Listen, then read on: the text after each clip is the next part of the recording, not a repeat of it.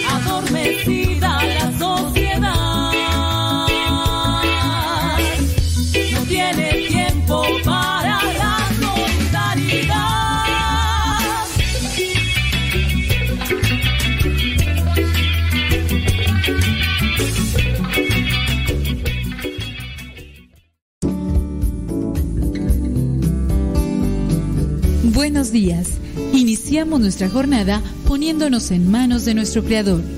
Pedimos su gracia para enfrentar como hijos suyos cada reto que la vida nos presente, acompañados de María, la dulce Madre que nos invita a proclamar las grandezas del Señor. Camina con nosotros en radiocepa.com, emisora católica de los misioneros servidores de la palabra.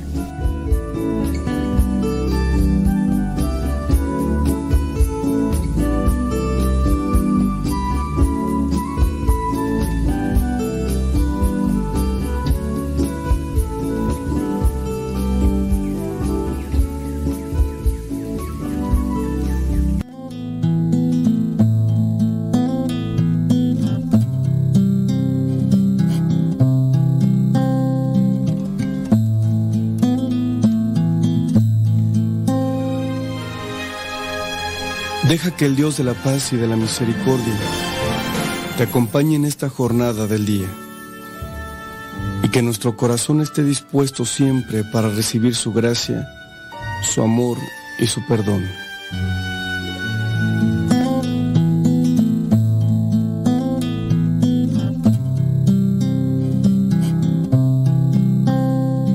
Los mandamientos del Señor alegran el corazón. La ley del Señor es perfecta del todo y reconforta el alma. Inmutables son las palabras del Señor y hacen sabio al sencillo. Los mandamientos del Señor alegran el corazón.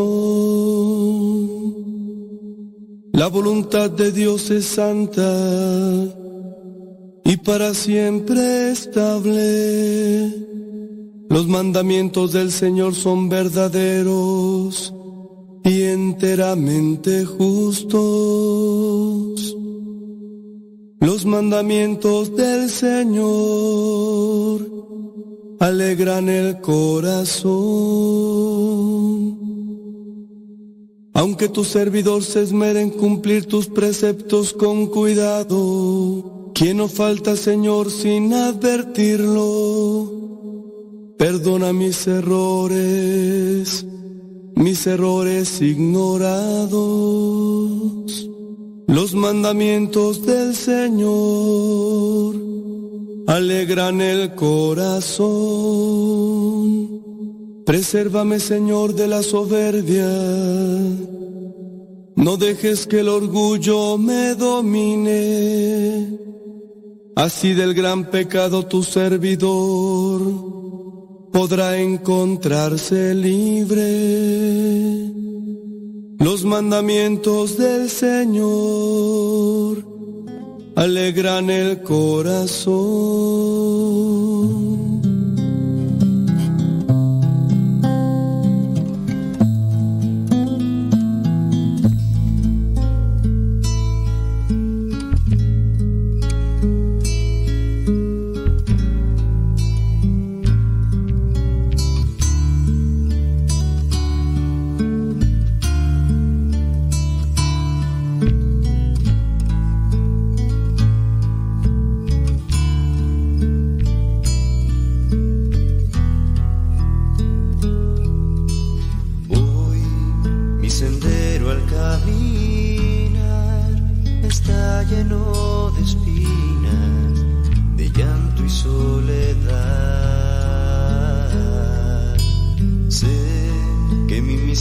es más que hablar, es más que un simple resonar de una guitarra y un cantar. Sé que amarte es mucho más que recitar palabras bellas o aconsejar que hay otras tierras donde se puede labrar. Sé, tú me has llamado a revelar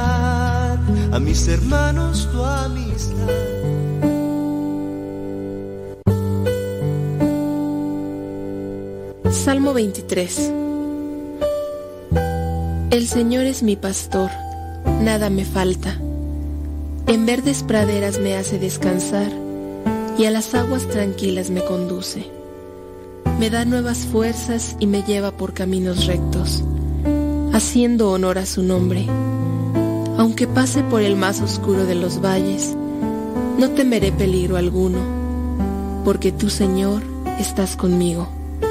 Tu vara y tu bastón me inspiran confianza. Me has preparado un banquete ante los ojos de mis enemigos. Has vertido perfume en mi cabeza y has llenado mi copa a rebosar. Tu bondad y tu amor me acompañan a lo largo de mis días. Y en tu casa, oh Señor, por siempre viviré. Gloria al Padre, al Hijo y al Espíritu Santo como era en el principio, ahora y siempre, por los siglos de los siglos. Amén.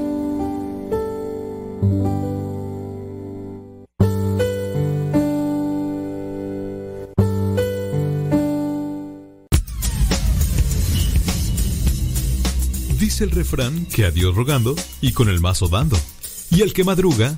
Termina más temprano. Inicia la mañana con una reflexión. Aquí, en tu programa... Al que madruga con el padre modesto Lule Zavala. Comenzamos.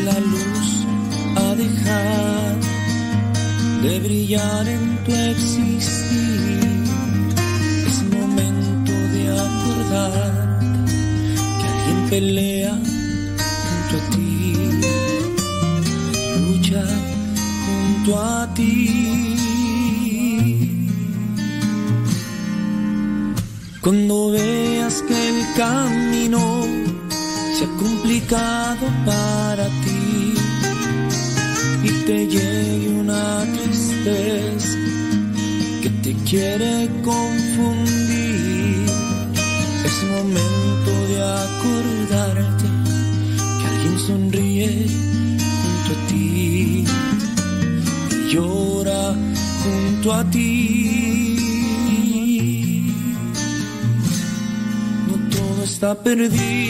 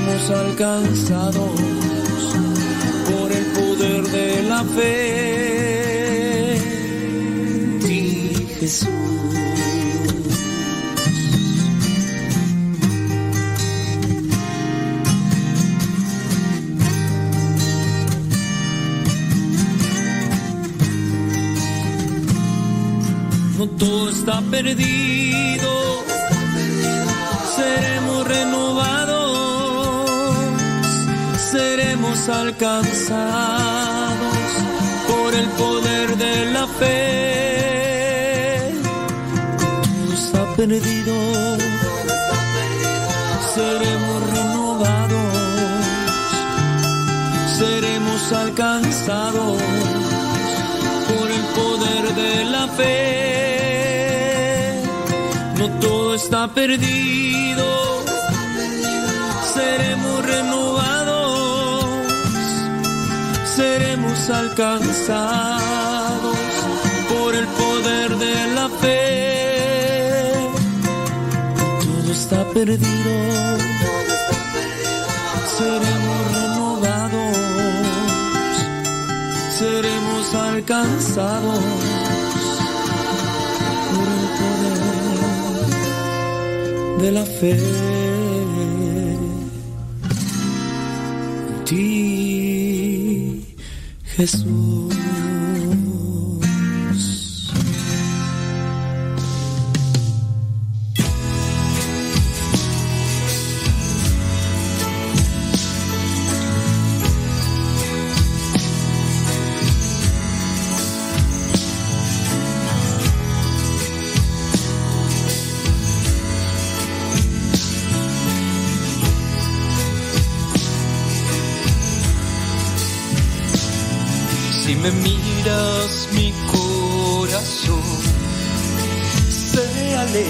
Me miras todo el dolor.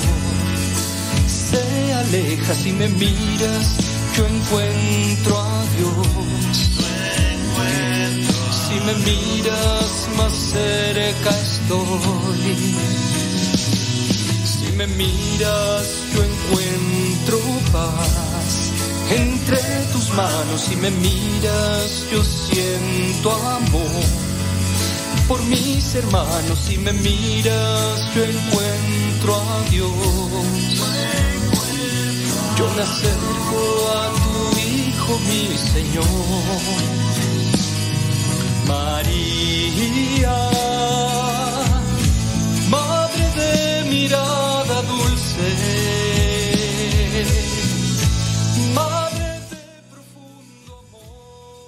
A tiempo, con el tiempo para que lleguen a tiempo. Ya son las seis con seis. Seis con seis de la mañana, hora allá en California. Para los que están en California, son las seis con seis. Si se tienen que levantar a las seis, pues ya se les hizo tarde seis minutos. Si no van a andar a la carrera durante todo este tiempo. Son las ocho de la mañana con seis minutos, hora del centro de México. Son las 9 de la mañana con 6 minutos hora de New York, la Florida y otras partes de la Unión Americana. A los mexicanos, ¿cómo les fue con el grito de independencia? Independencia, quién sabe de qué, ¿verdad? Pero, este, pero independencia, ¿sí? Porque ya cuando te metes a estudiar ciertamente y verdaderamente la historia, te das cuenta que lo que te enseñaron... Oye, también en Estados Unidos, o sea, yo pienso que en todas partes se cuecen habas. En todas partes. Empiezas a estudiar y analizar en profundidad, con seriedad, y te das cuenta que, que los personajes, como por ejemplo Miguel Hidalgo Costilla, que te lo presentan así como un sacerdote de tez blanca, eh, calvo, y no, en realidad no es así. Y que así como que, ay, voy a buscar la libertad de los indígenas y todo. Pues este, pues no. Y que los niños héroes tampoco. Y todos esos que están por ahí que a la mera hora en realidad ni eran. Pues así. Y también en Estados Unidos igual. Ay, Dios mío. Entonces por eso les digo eso. Así como que celebrar el Día de la Independencia, pues uno dice, pues quién sabe qué independencia, de qué sabe qué libertad, pero lo bueno es que hay que hacer fiesta. ¡Viva México, señores! Y hay que comer pozole, que ya cuando te pones a investigar, que ya cuando te pones a investigar sobre el pozole, los orígenes, los orígenes, orígenes del pozole, ya cuando te dices tú, ¿cómo comenzó el pozole? No, no, yo no les voy a... Y así, Fray Diego de Sagún, un religioso, historiador, eh, religioso español, llega a México y empieza a escribir las cosas. Y, bueno, eso, eso casi no se dice en las, en las escuelas y todo lo demás. Y redacta muchas cosas que, pues bueno, están por ahí ocultas y que algunos pues no las quieren tampoco tocar, pero eso del, del pozole, ya cuando tú estés, ¿cómo es que comenzó el pozole? Y ahorita, échame otro taco de otro plato de pozole. Claro, no es la misma carne, no es la misma intención, pero tantas cosas, ¿verdad? Que, ah, bueno, mexicanos, al grito de guerra. Uy, vámonos a comer pozole y todo lo demás. Bueno, es viernes, vamos a pasarla bien, vamos a disfrutar eh, las cosas. Es viernes y el cuerpo lo sabe. Gracias a los que están por ahí ¿Tiene alguna pregunta con relación a la fe? Lance Les Warmer es en este momento y pues vamos a hacerlo. Oiga, pues saludos a los que nos dicen dónde nos escuchan. Eh, saludos, dice Verónica Peña, allá en New York. Gracias, Mari, allá en la Ciudad de México. Gracias. Saludos, dije por aquí, déjame ver. Bli, bli, bli, bli, bli, Acá ya se agarraron a platicar. ¿Qué comiste, comadre? Pues yo me comí dos pambazos sin pan porque ya escuché a Gustavo Tapia que hay que ponerse así. Entonces, ya me comí dos pambazos sin pan, me comí dos tacos sin tortilla. Y entonces, Pero oye, pero hoy es viernes, hoy es viernes, hoy los que están a dieta, hoy la pueden romper y todo demás. Andrés, allá en Dallas, Texas. Ay, comadre, ¿y a qué hora te dormiste? Ay, yo me dormí bien tarde, comadre. Ay, si a poco sé, comadre. Ay, entonces acá están en el chal, dicen allá los de Saltillo, de Monterrey. Están echando el chal acá, bien sabroso y contento. Pues es viernes. Andrés Sánchez desde Dallas, Texas. ¿Qué onda? Saludos a Betty Galván allá en Baldwin Park, California. Saludos, dice desde Austin, Texas, Claudia Ramírez. ¿Y quién más? Tú por allá dice... Desde Indianápolis, María Magdalena Carrasco. Gracias por escucharnos y también por dar a conocer el programa. Saludos a Cesarea Alquicina, allá en Phoenix, Arizona. Gracias. Griselda Plasencia en Chicago, Illinois. Yuri Tubias en Garland, Texas. Gracias. Saludos a Beatriz Cristóbal allá en Charlotte, Florida. Gracias. Ándele pues. Yesenia Rodolencia allá en eh, Carolina del Norte. Bueno, está por ahí mirando algunas noticias y de esas noticias que te pueden así como que animar. Fíjese que había, hay una escuela. Esta escuela dice que está enseñando a los jovencitos a lavar, planchar y cocinar dentro de su plan de estudios. Sí, estas escuelas existen aunque usted no lo crea. Una escuela recientemente llamó la atención, se hizo viral luego de compartir el peculiar plan de estudios que tiene para sus estudiantes. Resulta que en la institución es una obligación que los alumnos aprendan a lavar, planchar y cocinar, pues dichos deberes del hogar no deberías estar asociado solo a la mujer, sino que todos deberían de participar y aprender a hacerlo. Esa es una buena materia. La escuela que promueve dicho sistema está ubicada en España y por supuesto que su plan educativo ha causado polémica, pues no todos están de acuerdo. ¿Usted estaría de acuerdo que se implementara una nueva materia o por ahí se implementara eso de se va a enseñar a planchar de rayita, de rayita, para que queden los pantalones. ¿Usted estaría de acuerdo? El proyecto del colegio Montecastelo de Vigo, España, se volvió viral, dice tras anunciar la incorporación del proyecto Home Skills, habilidades de la casa para los que no hablan inglés y aunque vivan en Estados Unidos. Su plan de estudios dice las cuales se aplican principalmente a los jóvenes que cursan el nivel secundario. Lo interesante de la propuesta es que en el nuevo proyecto de estudios el colegio ha agregado clases como labores de mantenimiento del hogar, planchado, cocina y lavado, pues piensan que es primordial que todos sus alumnos tengan una educación integral. Así es como profesores, madres y padres de familia enseñan a adolescentes desde cómo se usa una plancha, porque ni agarrar la plancha saben. ¿Usted cómo ve? Estaría interesante esto que lo aplicaran acá en Gringolandia y en México. ¿Qué nos dice?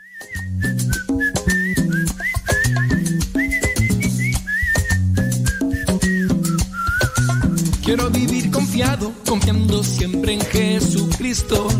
Quiero vivir confiado, confiando siempre en Jesucristo aves del cielo están felices, nunca se preocupan por alpiste, entregan su vida a nuestro creador, así yo quiero vivir.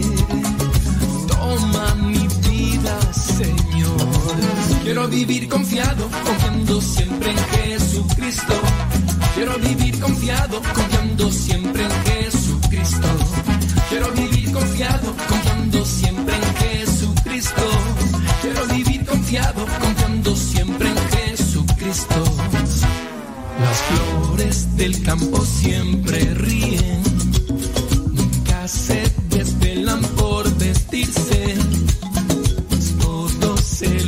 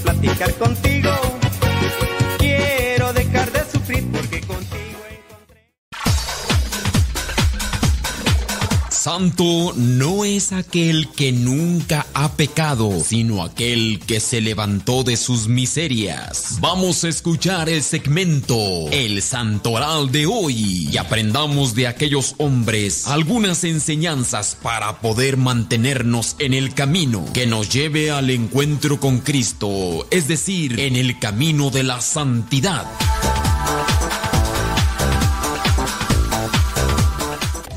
Señoras, señores, Hoy es día. Viernes 16 de septiembre del 2022. Gracias. Santoral del día de hoy. Para los que están allí en conexión, hoy la iglesia tiene presente a San Martín de Finojosa, obispo y abad. Martín de Finojosa. También al santo, al santo Andrés Quintaigón, sacerdote y mártir. También la iglesia tiene presente hoy a San al santo Ninian, él fue obispo. También a la santa Ludmila, ella fue mártir. También la iglesia tiene presente a santa Eufemia, Eufemia de Calcedonia. También ella fue mártir. También la iglesia tiene presente a San Juan Macías Dominico y la liturgia nos presenta a los santos Cornelio y Cipriano. Me bajé de la nube que andaba como 20 kilómetros de altura. Por poquito. Bueno, de Cornelio, Cornelio Reina. El Santos Cornelio y Cipriano Mártires. Rápidamente leemos algo de ellos. Cada 16 de septiembre la iglesia celebra juntos al Papa San Cornelio y al Obispo San Cipriano, dos amigos en el Señor que se opusieron a los errores y herejías en las que cayeron muchos cristianos de los primeros siglos. Ambos concluyeron sus vidas abrazando las palmas del martirio. Cornelio, cuyo nombre significa fuerte como un cuerno. Cornelio fue el vigésimo primer papa de la Iglesia Católica, afrontó con firmeza la herejía del Novaciano, teólogo que proclamaba que la Iglesia no tenía el poder suficiente para perdonar los pecados graves, los llamados lapsi, y que por lo tanto no podían absolver ni acoger de nuevo a quienes habían incurri- incurrido en la apostasía. Ciertamente a causa de las cru- crueles persecuciones muchos cristianos habían abandonado la fe o habían abjurado pecado de apostasía por temor a las amenazas del poder temporal, torturas, prisión o la muerte. Sin embargo, no fueron pocos los, los que reconocieron su falta y pidieron ser nuevamente admitidos en el seno de la comunidad cristiana. El Papa Cornelio fue el primero en alzar su voz contra la herejía del novaciano, sosteniendo que Dios no negaba a nadie su perdón y que no existía falta que no pudiese ser rechazada por la misericordia divina. Cornelio excomulgó a Novaciano y este eligió eh, con sus seguidores el camino del cisma, convirtiéndose en antipapa.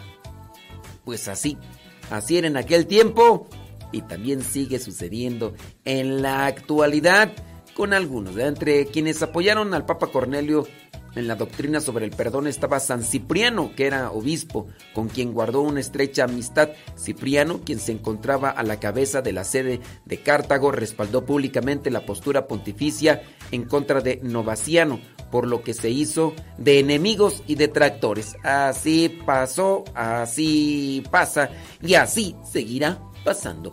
Vale precisar que el Papa Cornelio no solo tuvo que sufrir con la controversia de Novaciano y sus seguidores, los cátaros, los suyos fueron los tiempos de otra sangrienta persecución, esta vez organizada por el emperador Decio, allá en el año 249-251. Cornelio fue enviado primero al destierro y más tarde, en el 253, tomado prisionero y condenado a muerte, murió decapitado. Por su parte, Cipriano en Cartago padeció también los duros años de la persecución de Decio y tras la muerte de este tuvo que sufrir la organizada eh, por su sucesor Valeriano. Cipriano fue condenado a muerte por negarse a ofrecer sacrificios a los dioses y por resistir la prohibición de celebrar la Eucaristía y administrar los sacramentos. Estamos hablando del año 253.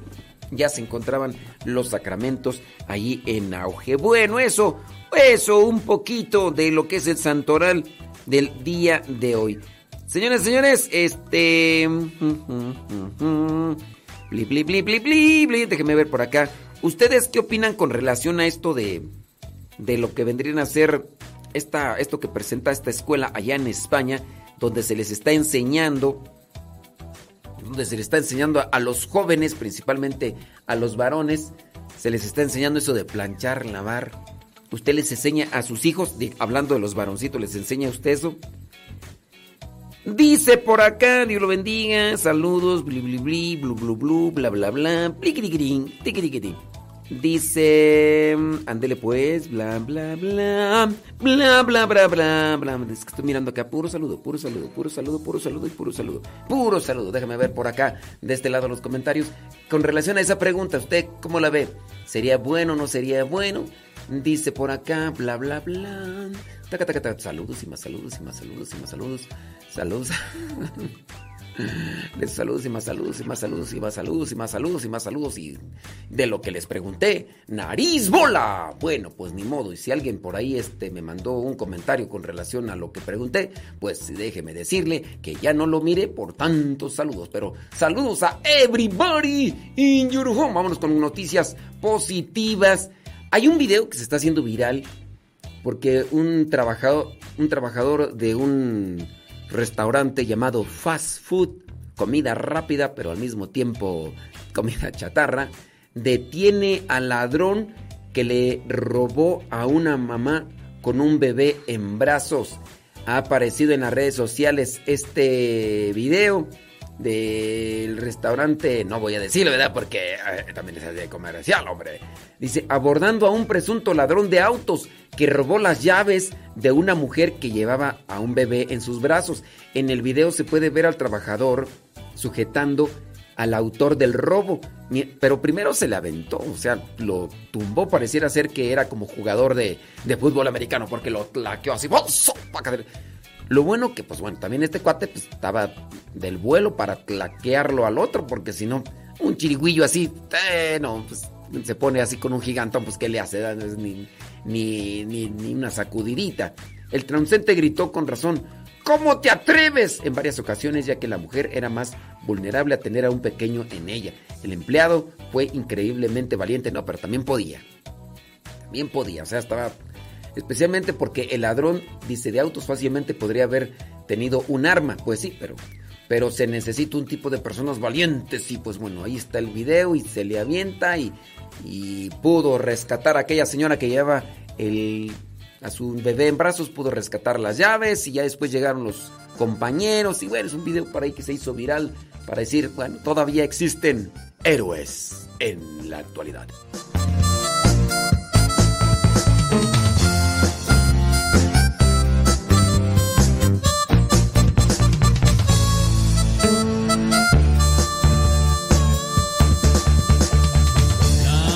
Mándenos sus mensajes a través del Telegram, arroba cabina radio sepa. Arroba cabina radio sepa. Esa es la dirección del Telegram. Telegram. Para que ustedes nos manden sus mensajes. Bli, bli, bri, bri, bri, bri, bri. Pues sí. Ahí ve, veo el video. ¿Qué, qué venden en ese restaurante, Gustavo Tapia, que se llama Chick-fil? Chick-fil-A. Chick, Chick- pollo frito. Ok. Ok. ¿No abren domingos? ¿Por qué? O sea, ah, son católicos, por eso. Los domingos van a misa. Chick-fil-A. Bueno, pues ahí este... Sí. Así. Mm. Ah, ya. O sea, tienen tienen como una tienen prestigio de para servir así rápido. Dice por acá, y mi pregunta, ¿qué pues, hombre? Oh, santo Dios, hombre. Dice, pues es que hay veces que veo la pregunta y hay veces, los que hayan mandado ayer la pregunta y no la respondí o antier, pues mándenmela nuevamente, mándenmela nuevamente porque porque luego pues no las veo, pues es que llegan millones y millones de comentarios. Millones y millones de comentarios y no las veo. Pues hay veces que nada el pato y hay veces que ni agua bebe. Terminando ahorita a las meras nueve, me acaban de avisar hace 10 minutos que me tengo que ir a misa, entonces así pasha, entonces este terminando el programa tengo que ir corriendo a misa, pero ahí les voy a dejar lo que vendría a ser el ¿qué tú? la cápsula para los matrimonios, el evangelio y me regreso de bolón ping-pong, ¿eh? Para que para que no se aburran, para que no digan, "Ay, nos dejó por la música." No. Les voy a dejar ahí las cápsulas de los las cápsulas de los matrimonios. Mándenme su mensajito, su comentario, si tiene una pregunta y si me la mandó la pregunta el día de ayer y no la respondí, bueno, pues mándela ahí al ahí al ta, ta, ta, al Telegram. Y mándele ahí al Telegram y va a ver que ahorita en un ratito más la respondemos. Claro que por supuesto que desde luego que sí. Aquí estoy mirando para acomodar porque esto, lo otro. Un pozolito, sobres, sobres, un pozolito pozole. Mole, pozole. Chile, mole, pozole. Sí, chile, mole, pozole. Tararara. Chile, mole, pozole. Ándele pues, hombre. Que recitar palabras bellas o aconsejar que hay otras tierras donde se puede labrar tú me has llamado a revelar a mis hermanos tu amistad, a los que viven sin ti.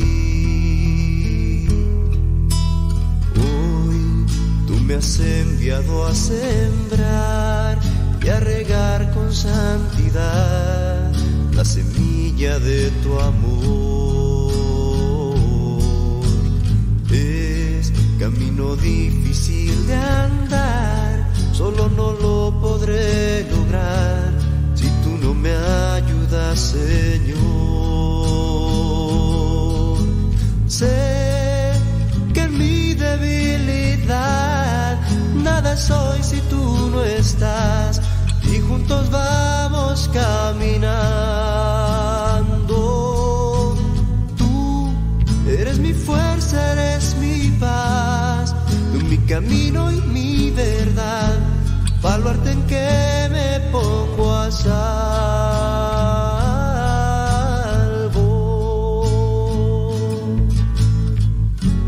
Nuestra vida sin ti no es igual una simple caricatura de la realidad. Pretender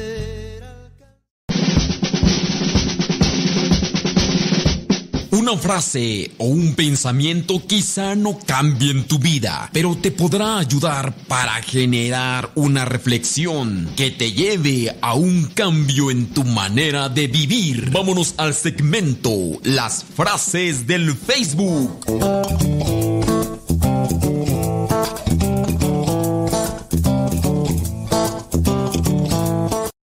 Bien rápido que pasa el tiempo. Ya son 31 minutos después de la hora. 31 minutos después de la hora. ¿Qué han hecho ustedes? Así como la noticia que estábamos allí analizando de ayudar a alguien eh, dentro de esa situación. Han frustrado un robo. Ayer mirábamos también la noticia, ¿no? De cómo unas monjitas, ¿en dónde? En Ecuador. Unas monjitas allá en Ecuador eh, detuvieron a unos ladrones, pues es que ya, ya las traían de encargo las pobres y pues ahí entraban y se robaban las computadoras y todo.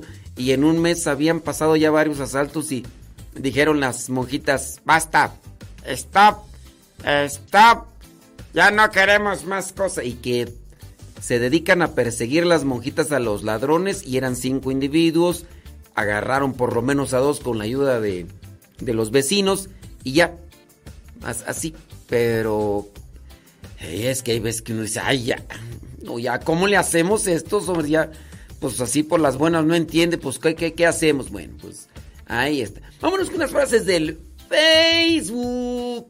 Facebook, ay, buenos, Pat. Los restaurantes se lo saben de todo, saben la historia de los restaurantes, que es más, saben hasta los horarios del restaurante ese donde este trabajador ayudó a frustrar el robo de una camioneta a una señora que llevaba a su... mira, saben hasta qué ven. Es más, a mí se me hace que ustedes trabajan ahí o no sé, porque ya hasta me están dando allí a conocer, dice, en qué consisten los combos, porque hay combos de no sé qué, no sé qué, no sé qué, no sé qué. Ay, Dios mío, santo. Si así fueran para las cosas de Dios, uy, Dios mío, qué, qué barbaridad, qué barbaridad. En fin, han de estar ahí, yo creo que metidos todos los días. Yo creo por eso conocen todo. Mira, ya hasta casi me están dando el nombre de, del gerente, del empleado del año. Uy, qué barbaridad, qué barbaridad. Vámonos con una frase del Facebook. Dice, dice, entonces, ¿para qué pregunta? Pues, no, no, no pregunte si no quiere. Yo ese rato hice una pregunta. ¿Qué les parece a ustedes ese tipo de prácticas en España en esta escuela donde se está enseñando y pues no recibí muchos comentarios. Pero bueno, no vamos a entrar en discusiones porque es viernes y el viernes pues eh, el cuerpo lo sabe. El es viernes y el cuerpo lo sabe. Vámonos con esta frase hablando de cosas negativas. No guardes para nada, perdón, no guardes nada para una ocasión especial. Cada día que vives es una ocasión especial. Porque hay veces que uno dice, esto lo voy a guardar para una ocasión especial. ¿Tienes más o menos así previsualizado para qué fecha? No, pero lo quiero guardar para una, ocasión, una ocasión especial. Mm, mm. A menos, a menos de que tú digas dentro de un mes viene la boda o viene el 15 años, todos los días, todos los días es una ocasión especial. Porque tú no sabes, ni yo tampoco, si el día de mañana vamos a estar aquí. Así que disfruta de la vida, pero que de ese disfrute te quede algo bueno. Que de ese disfrute te quede siempre algo chido. Porque todos los días son chidos. Chidos, chidos. Chévere, dicen por ahí. Chévere.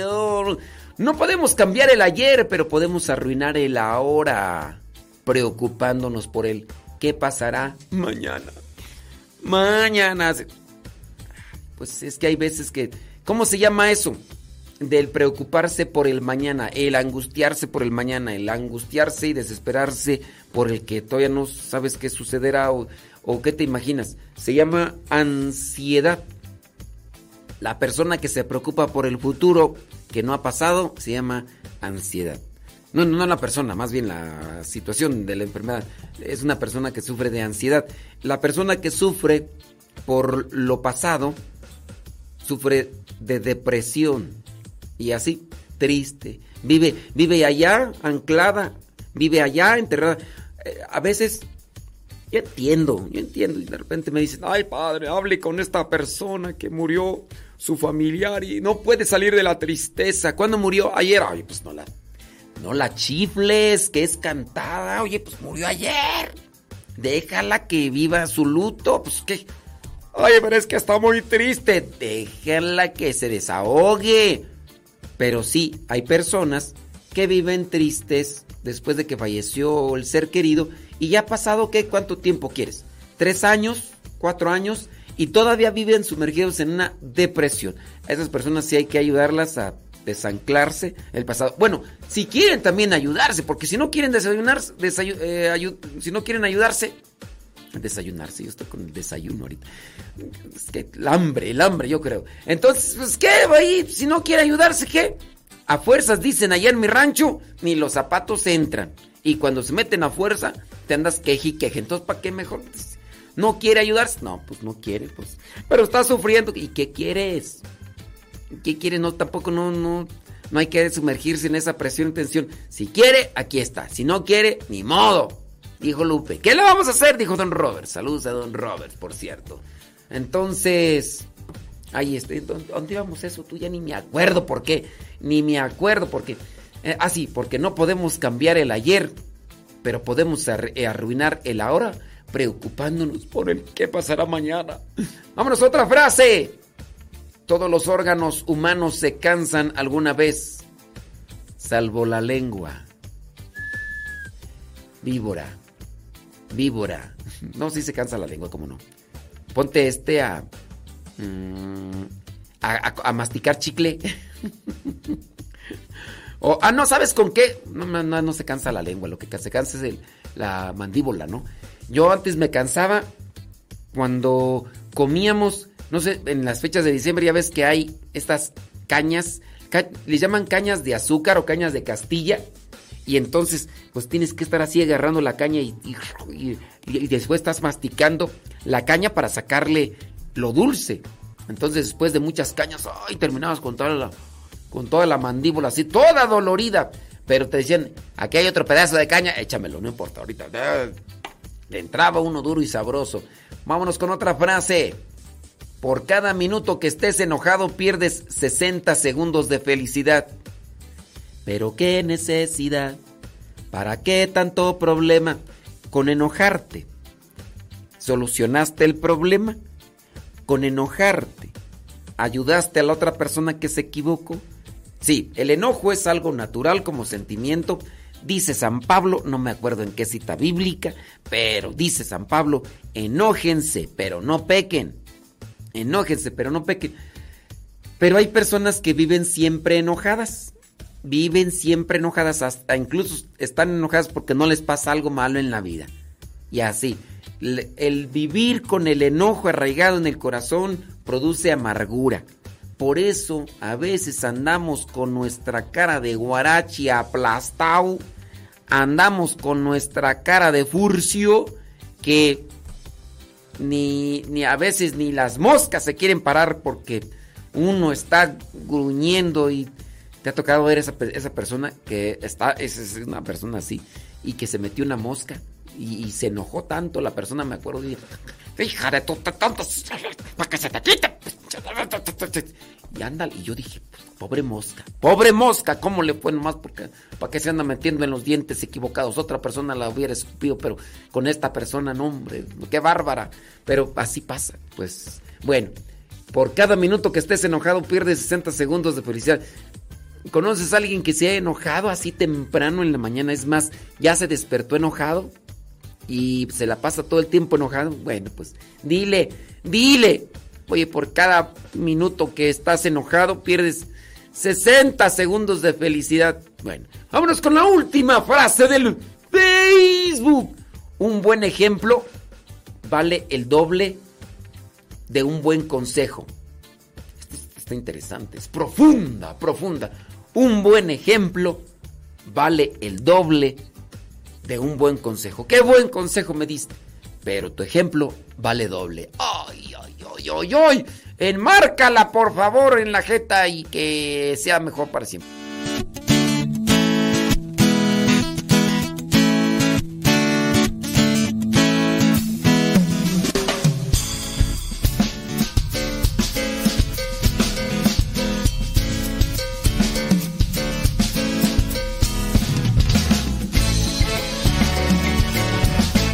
Ya no le mando preguntas al padre, al no las contesta. No las contesta. Ahorita. Ahorita vamos a responder ahí, Manuel Salinas. Ahorita. Ahorita Ismael Novas, ahorita respondemos. Isa Andrés, ahorita respondemos. Sergio Espinosa, ahorita respondemos. Esteban Ramírez, ahorita respondemos. Tere, ahorita respondemos. Bueno, em, déjame ver. Ey. Bla, bla, bla, bla, bla. Ok. Gracias. Gracias. Gracias. Gracias a la vida. Tiriririri. Eh, estoy en programa de radio, no te puedo escuchar ahorita tu mensaje. Mándamelo por favor en escrito. Ándele pues, pues es que me están mandando mensajes y pues, pues nomás no. Déjame ver por acá. El mensaje en Telegram, arroba cabina radio sepa. Saludos a la raza de Michoacán y de Guanajuato. Ahora, Vali. Lupe Barriga, saludos. Saludos a la chilindrina. Chilindrina. ¿Todo bien, chilindrina? Échale. Échale. Saludos a la Popis. Popis. Popis. Dice Gustavo Tapia que le saludes a la panzona. Ey. Saluda. No, saluda a la panzona.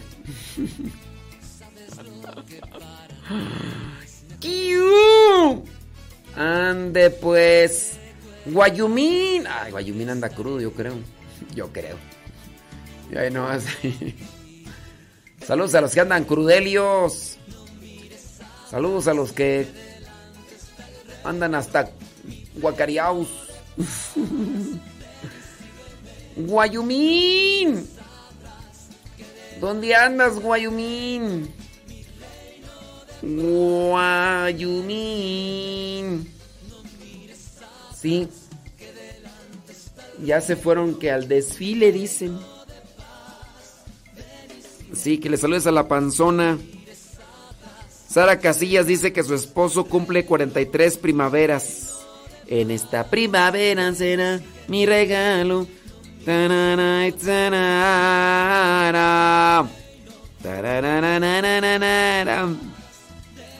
Saludos a María Marcela Velasco, pariente de Raúl Velasco. Hey, échele, manden sus mensajes a través del Telegram ahí para que nadie más los vea, solamente está lloviznando.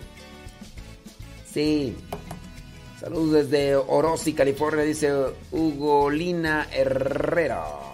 Ugolina Herrera. Herrera. Dice por acá, Simapán Hidalgo, Maki Beni. Maki Beni. Saludos de Buffalo Grove, Illinois, Chino Díaz. Gracias.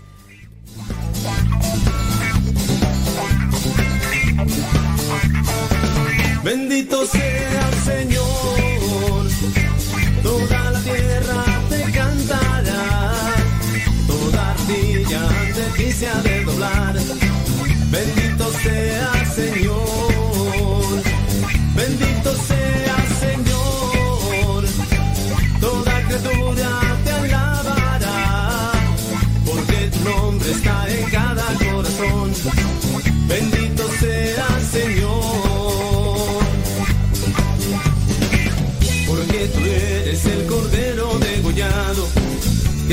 Sangre has comprado.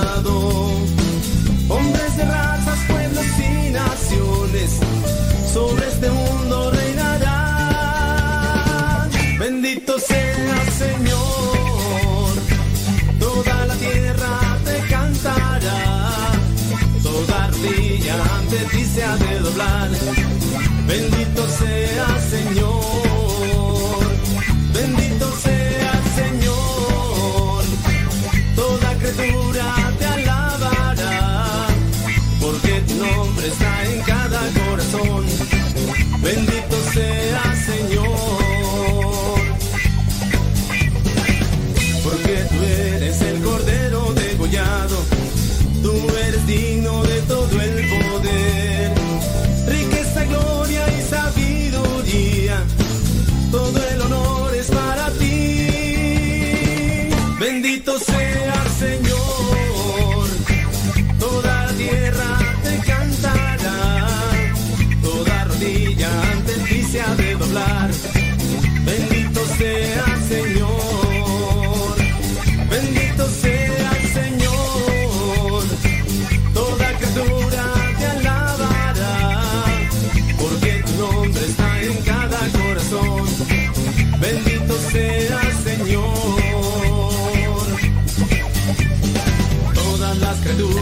huracanados, señoras y señores. Ya son 47, 47 minutos después de la hora. Tiempo con el tiempo para que lleguen a tiempo. Ya nos mandaron sus preguntas. Claro que, por supuesto, que desde luego que sí. Ahí por la aplicación nos las pueden mandar sus preguntas. Y ustedes, pues nada más, ustedes y yo. Ustedes y yo. Sí. Por acá, puro saludo, salud, salud, salud. Salud, ¿cómo estás, camarada? No comiste mucho, pasó la comadre. No. Eché también unas tos- tostaditas de pata. Mm. Sí, pero es de tostada este, dietética. Me comí 50, 50 tostadas dietéticas, pero pues son de dieta, o sea, no hay problema. Y también me tomé un refresco de, de dieta. Bueno, déjame ver por acá, nos mandan unas preguntas. Vamos a ver las preguntas. Bli, bli, bli. Salude a fulana de tal para que se levante. No, déjela, déjela. ¿Por, qué quiere que se levante? Usted realmente sí, no la chifle, que es cantada. Déjela que se quede ahí en la, eh, ahí dormida. A ver, ay, de veras, esta gente, cómo hace que la vida de los seres humanos eh, sea una vida difícil. Déjela, déjela. No sé quién sea, pero déjela ahí que se quede acostadita. ¿Por qué? ¿Por qué le arruinan el día? ¿Por qué le arruinan el día? No, ya, ay, esta gente de veras. Si es que me están a mí diciendo, dígales que se levanten. Y luego, después van a levantar a los, a los chiquillos, a las chiquillas, todas enojadas. Y me dicen, el padre Modesto tuvo la culpa, ¿para qué le decía que se levantara? Y pues yo mejor le digo, no se levanta. No, no, que no se levante y, ya. Vámonos ahora sí con las preguntas. Déjame ver por acá. Bli, bli, bli, bla, bla, bla. Eh, dice esta persona. Eh, saludos, dice Bli Bli, que me mande saludar a, eh, eh, a- a Bli. Mi pregunta, ¿uno puede comulgar cuando uno se operó para no tener bebés? Yo lo hice porque la pareja que tenía se enojaba que tuviera bebé. Por eso lo hice. Yo no quería. Bueno, este, mire, no le voy a responder ni sí ni no, porque aquí ante este tipo de situación y de pecado, te tienen que mirar las atenuantes. Usted va a decir, Ay, ¿qué son? ¿Qué son las atenuantes? o sea, lo que rodea al pecado. O sea, es un pecado particular, no es una cuestión general. Entonces, vaya, vaya directamente. em, ya respondí al aire. Porque sí, luego. Dicen, a ver, estoy esperando su respuesta. Ya la respondí al aire. Bueno, pues. Las atenuantes es lo que rodea al pecado particular. A menos de que usted me diga su no, bueno, no su pero me diga todas esas cosas, pues aquí no se puede. Por, por este medio no. Vayan ahí con su sacerdote y para que platiquen más a profundidad y le pueda dar una respuesta más certera sobre esto. ¿Sí? Yo espero que sí. Ahí me dejó en visto, pero ni modo, dijo Lupe.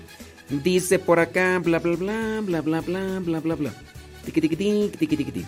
Dice... mm, ¿Qué más tú? Eh, ¿Dónde está tú? Que ya se me... Perdón, es que ya se... Ah, sí, es cierto. Dice... Disculpe que sea tan preguntón, pero es, es ¿Está bien o no que nosotros como laicos abramos las manos en la Santa Misa en el Padre Nuestro? ¿O, so- o es solo exclusivo del sacerdote? Saludos a los de Carácuaro, Michoacán. Ya otras veces yo lo he dicho. Está en la instrucción general del misal romano. Ahí están las directrices de lo que se puede hacer y lo que no se debe de hacer en la Santa Misa. Solamente que algunos se pasan la instrucción del general romano por el arco del triunfo. Se la pasan por el arco del triunfo y ello implica también sacerdotes y algunos obispos y también laicos. Digo, los laicos, muchos laicos, pues no saben leer o les da flojera leer o yo no sé. Pero ahí está la instrucción general del misal romano. Le, búsquenla. Yo aquí la tenía de manera física, no la tengo ahorita a la mano, pero es un libro, eh, una sentada de baño, te lo chutas y listo. Entonces, léanse la instrucción general del misal romano. Hay otro documento que incluso señala así linealmente lo que no se debe de hacer en misa o lo que no se lo que no deben de hacer muchos laicos.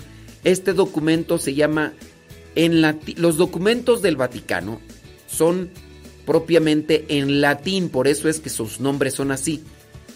Este documento se llama Redemptionis Sacramentum.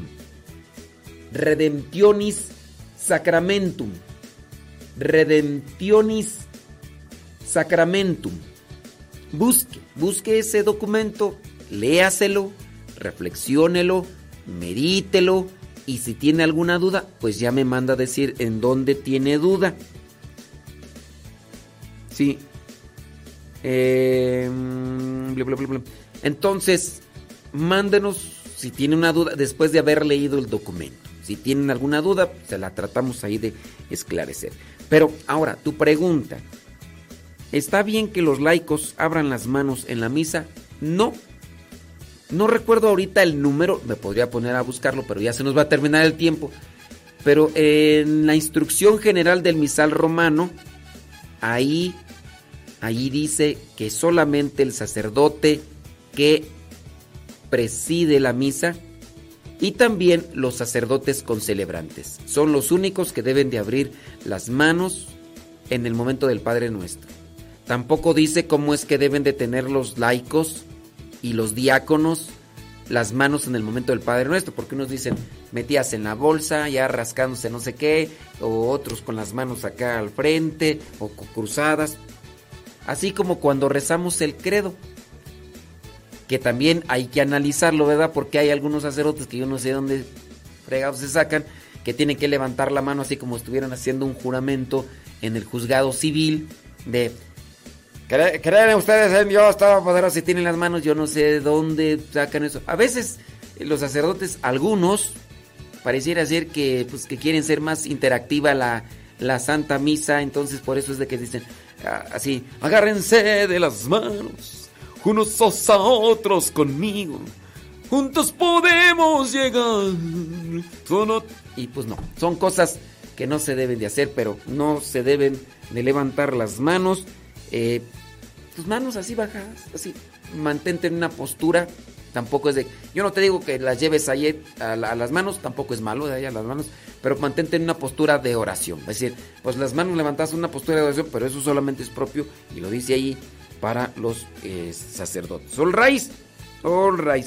Eh, dice por acá, quería preguntarle sobre el símbolo del pez usado por los primeros cristianos, ¿es correcto usarlo o no? Sí, no tiene ninguna el signo del pez es lo que utilizaban los primeros cristianos para estar de incógnitos y que no que no los descubrieran. Entonces, un cristiano puede usar eh, el pez, pues sí, no, hay, ningún problema. Que algunos se lo han apropiado más, algunos cristianos, pues esa es otra cosa, pero que sí puede, sí.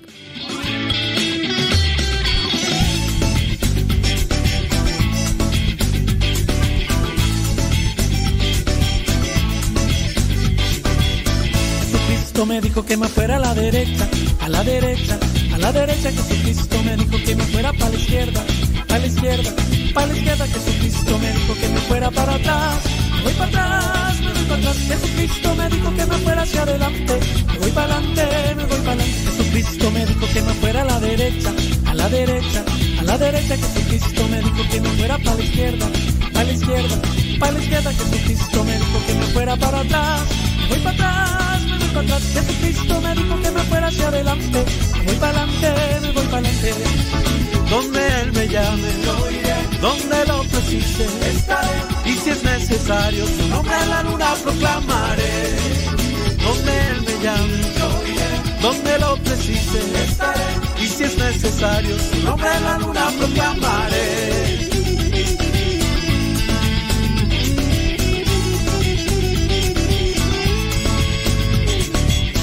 Jesucristo me dijo que me fuera a la derecha, a la derecha, a la derecha. Jesucristo me dijo que me fuera para la izquierda, para la izquierda, para la izquierda. Jesucristo me dijo que me fuera para atrás, me voy para atrás, me voy para atrás. Jesucristo me dijo que me fuera hacia adelante, me voy para adelante, me voy para. Jesucristo me dijo que me fuera a la derecha, a la derecha, a la derecha. Jesucristo me dijo que me fuera para la izquierda, para la izquierda, para la izquierda. Jesucristo me dijo que me fuera para atrás, me voy para atrás, para atrás. Jesucristo me dijo que me fuera hacia adelante, voy para adelante, me voy para adelante. Donde Él me llame, yo iré. Donde lo precise, estaré. Y si es necesario, su nombre en la luna proclamaré. Donde Él me llame, yo iré. Donde lo precise, estaré. Y si es necesario, su nombre en la luna proclamaré.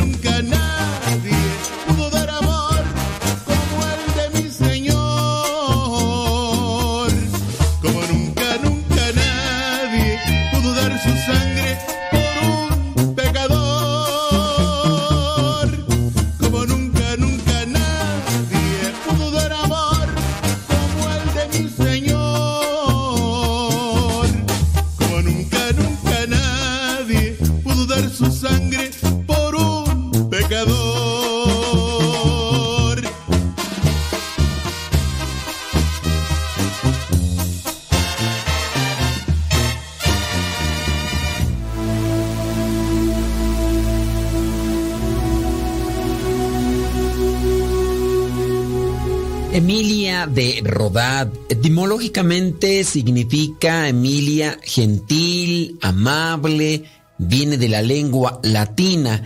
En nuestra vida se nos presenta la alternativa de elegir con toda libertad una respuesta a lo que la vida espera de nosotros. La fe es un don que se recibe o se rechaza.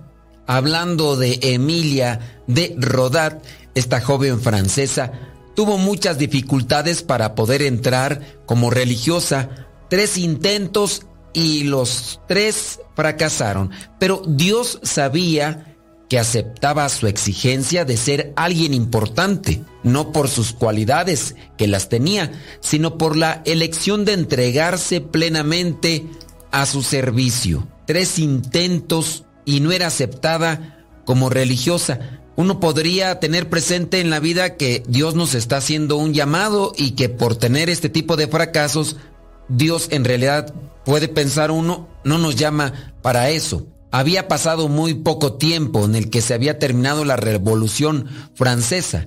En el año 1815 había gente que deploraba los destrozos y muertes que había causado aquel horrible acontecimiento en Francia, así como ha pasado en otros lugares, así como seguirá pasando siempre. Después de la guerra vienen los grandes conflictos. Emilia oyó el llanto de personas que venían a contarle que las escuelas habían desaparecido. Así que ella enseguida abrió una pequeña escuela. Era el año 1817. Había pasado la guerra y se habían derrumbado sin duda las construcciones materiales y también los organismos que sirven de ayuda a la sociedad, como en este caso esas escuelas ursulinas que estaban para ayudar. Emilia no se quedó con los brazos cruzados, así que buscó la manera de conseguir un convento que se encontraba por ahí, el convento Cordeliers. Este fue el sitio en el que por inspiración, ella así lo entendió, inspiración divina, fundó la nueva congregación de la Sagrada Familia. Ella no pudo ingresar a tres comunidades a las que había pedido ingreso. Ignoramos cuáles fueron las situaciones de rechazo, pero entonces ella encontró la manera de servir a los necesitados y prácticamente fue la fundadora de esta nueva congregación, la Sagrada Familia. En España a esta congregación se le conoce con el nombre de las francesas, ciertamente porque Emilia era francesa.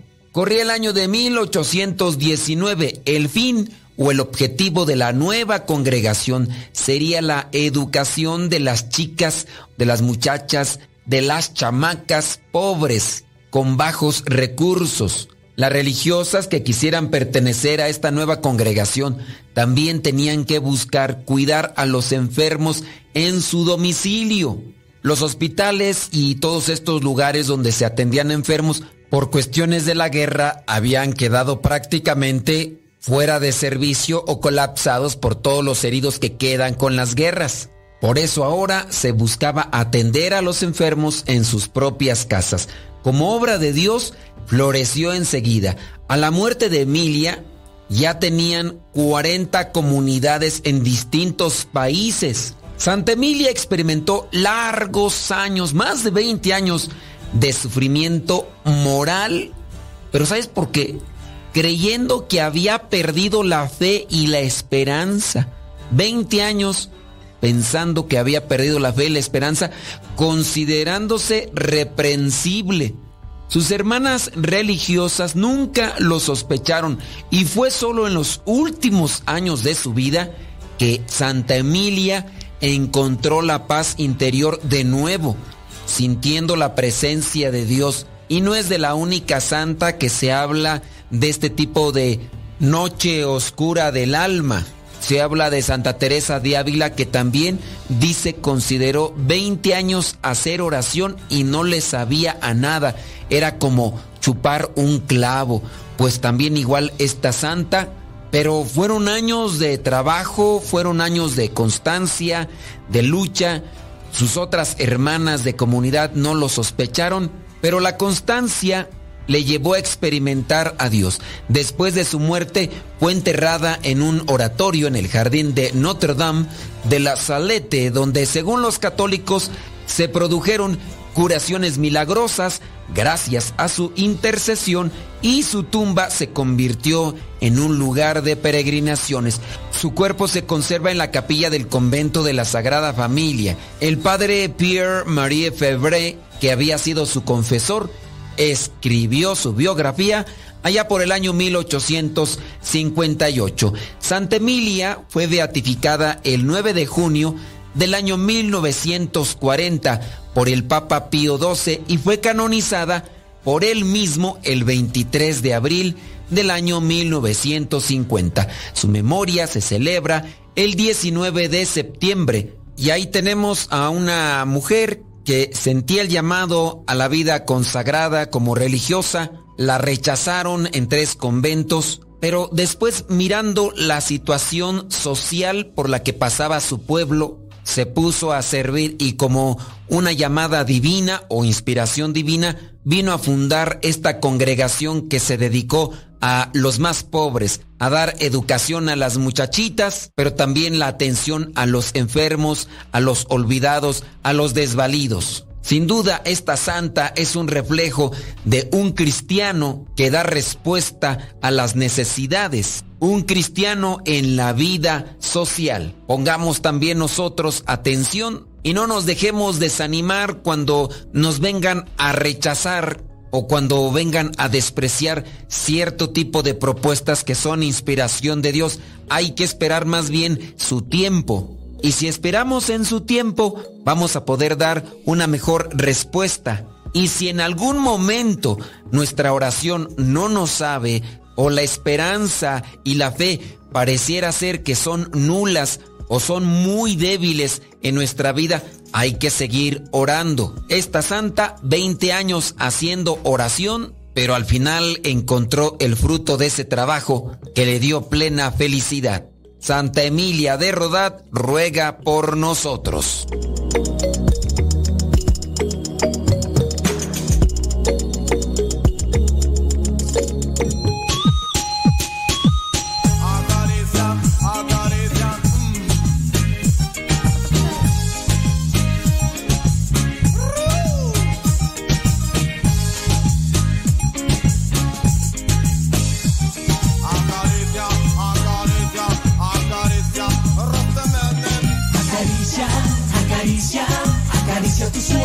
Dejes volar. Acaricia, acaricia, acaricia tu vida. A veces todo está nublado. A veces todo parece ya perdido. A veces se me escapa el llanto. A veces no me aguanto ni a mí mismo. Pero dar un paso más. Tal vez la luz se encuentra al final.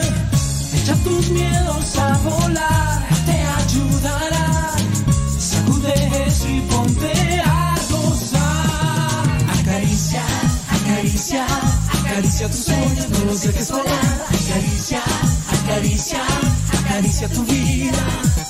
Acaricia, acaricia, acaricia tus sueños, no los dejes volar. Acaricia, acaricia, acaricia tu vida.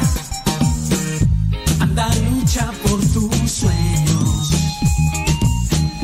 Ve por ellos, no estás aún vencido. Anda, que ese es tu derecho. Que si luchas, vencer es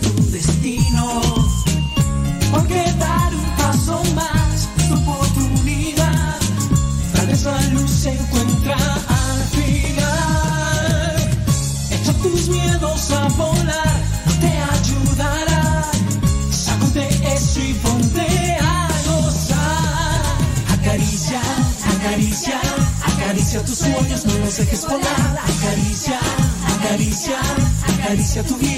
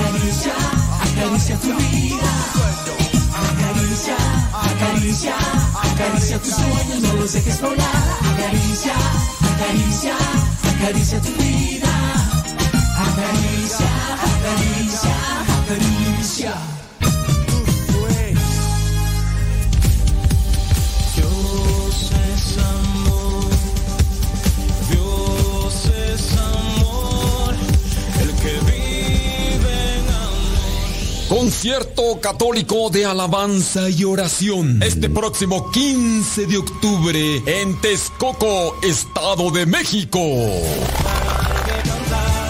Los misioneros servidores de la palabra celebran el 15 aniversario del Seminario de Teología, ubicado en la colonia Boyeros, a un lado de la Universidad Autónoma de Chapingo. 15 de octubre del 2022. El concierto de oración comienza a las 6 de la tarde.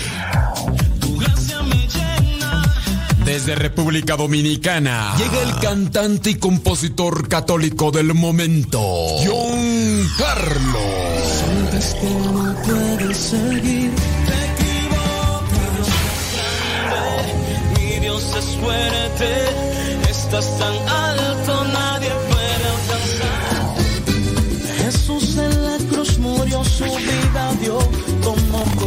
información al teléfono 775 186 5370 775 186 5370 Celebrando 15 años el Seminario de Teología de los Misioneros Servidores de la Palabra este próximo 15 de octubre en Texcoco, Estado de México. No te lo puedes perder. Somos católicos.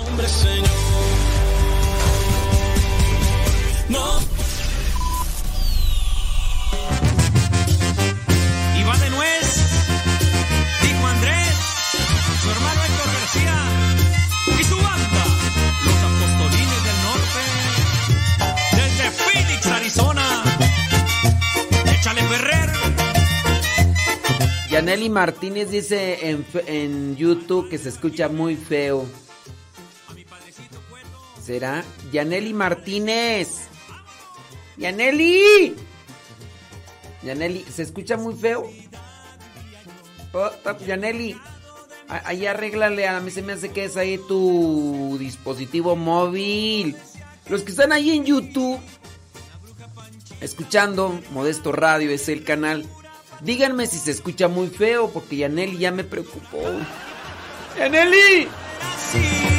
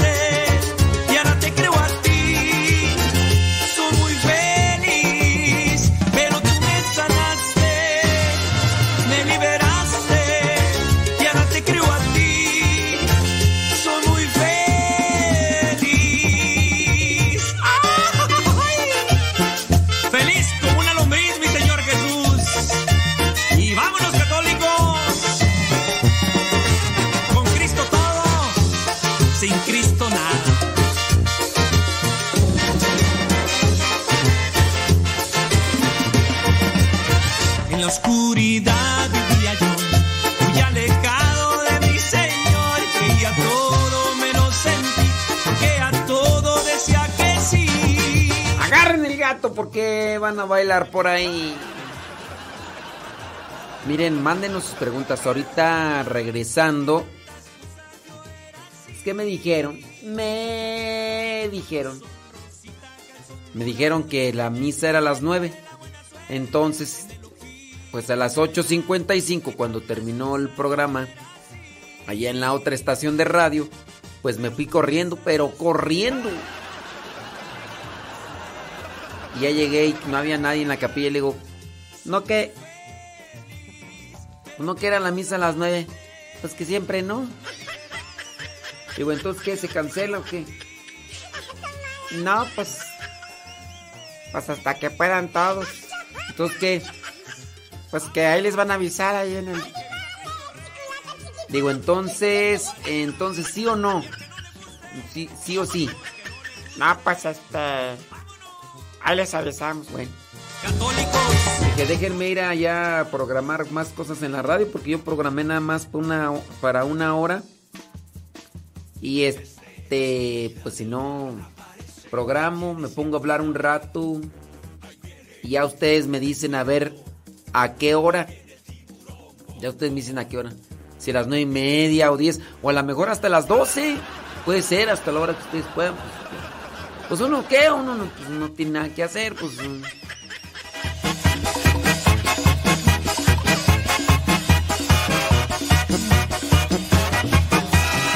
Esta es la historia de un pez grande y enojón. De los malvados él quería ser campeón. A los otros peces perseguía sin razón. No lo querían por ser malo. Pero que de las preguntas que mandaron, claro que por supuesto que desde luego que sí. Se les vamos a responder hoy. Las que nos mandaron hoy, hoy vamos a tratárselas de responder después de la misa, que no sé qué lo voy a hacer. A lo mejor a las 10, 12, 1. O a lo mejor la vamos a celebrar ya a las 7 de la noche, como estamos acostumbrados, ¿verdad? Pero. Pero entre que se la respondo hoy, se la respondo hoy. ¿eh? Si llegan las 12 y todavía no terminan, entonces ya.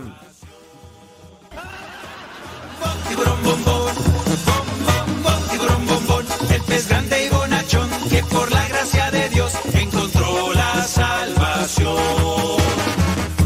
Ahí viene. Al Telegram, arroba cabina radio sepa.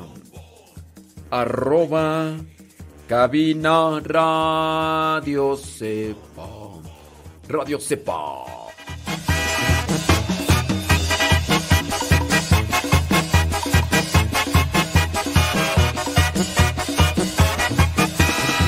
En el pasado ha quedado el tiburón, que era malvado y que causaba gran terror. Claro que sí, Alejandra Cortés desde Holland, Michigan. Ahí vamos a estar. Ahorita, ahorita vamos a misa y ya ponemos en intención esto que nos presentas. ¿Cómo ves? Efraín Nieves. En Minnesota dice que se escucha perfectamente y con todo. Gracias, Efraín Nieves. Llegaron las nieves, las nieves de enero. Gracias. Don David Trejo, gracias. Gracias. Gracias a la vida que me ha dado tanto. Maru, saludos hasta Morelia, Michoacán. Gracias, Maru, ¿eh? Que Dios te siga llenando tu corazón de mucha paz y mucho amor. Eh, sí es cierto, sí es cierto. ¿A poco? Mira nada más. Mira nada más lo que viene ahí. Es. Turururururu, sí. Las abuelitas, las abuelitas me mandan mensajes y me dicen, Ay, padre, usted dígale a mi nieta que se levante tarde. Ay, abuelita, si no le hace caso a usted, ¿cree que me va a hacer a mí caso? Ey, no, no.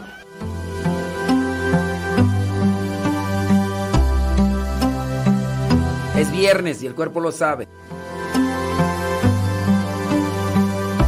Siempre voy tras de ti. Siempre iré tras de ti. Seguiré tus pasos al caminar. Eres mi fuerza, lo que necesito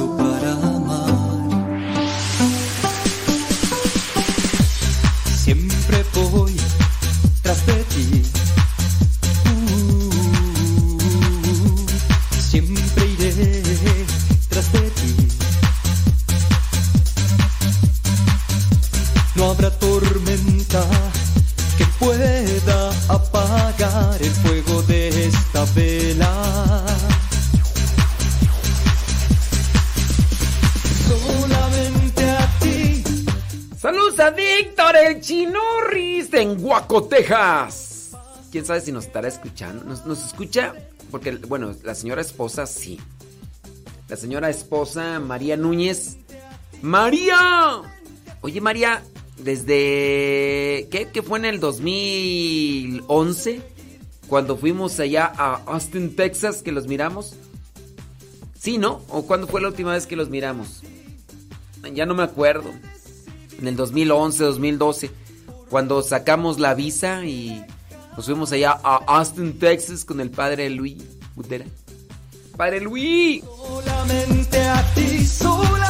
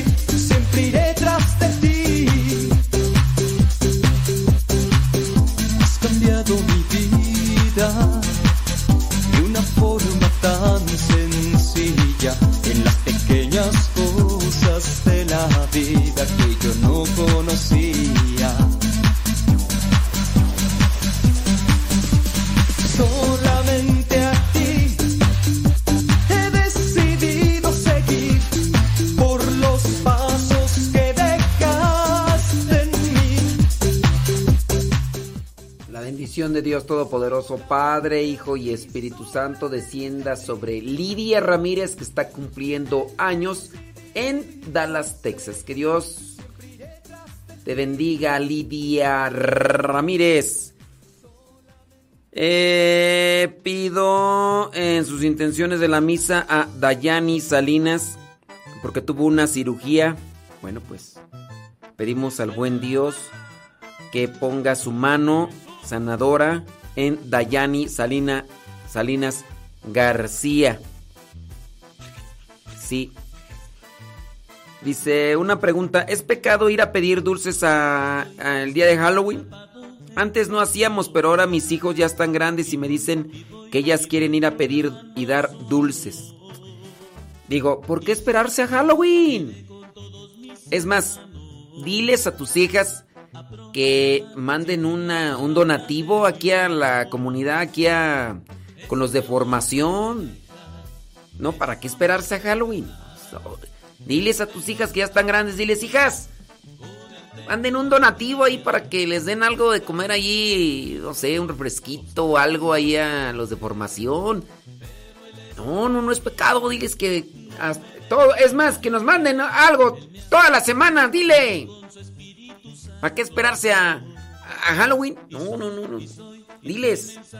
Este, si nos mandan un donativo ahí, ya nosotros acá a ver qué le compramos. No, no, no es malo dar dulces. Digo yo, involucrarse en una actividad que tiene una intención de fondo,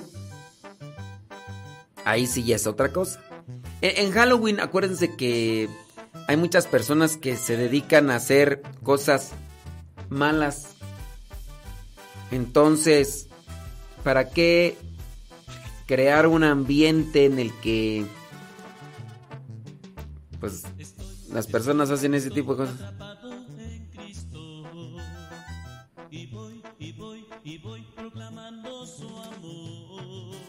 Sí.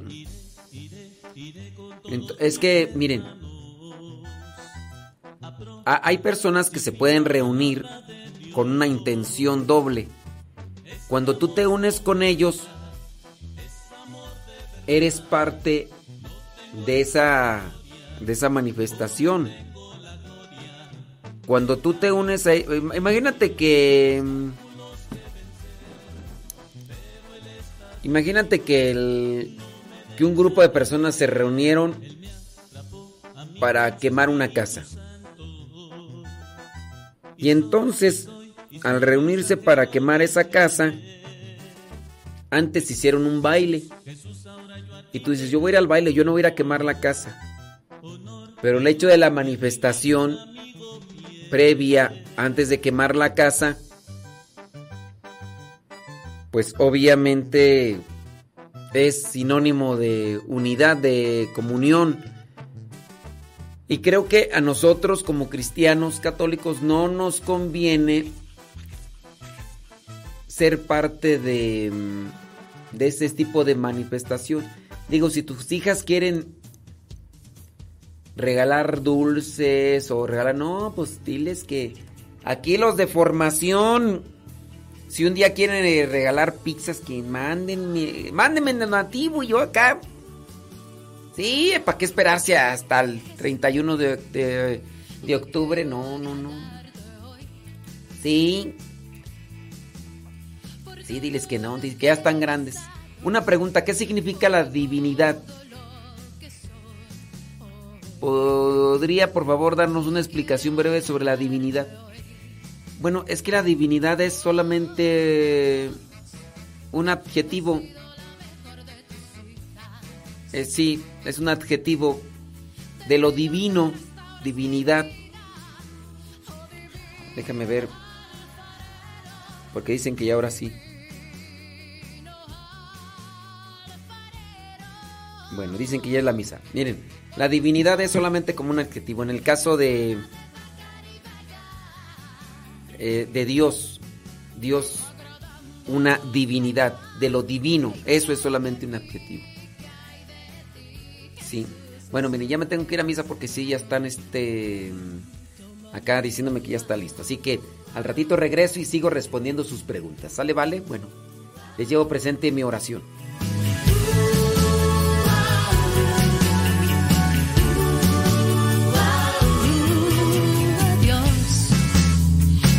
La mejor de tus hijas.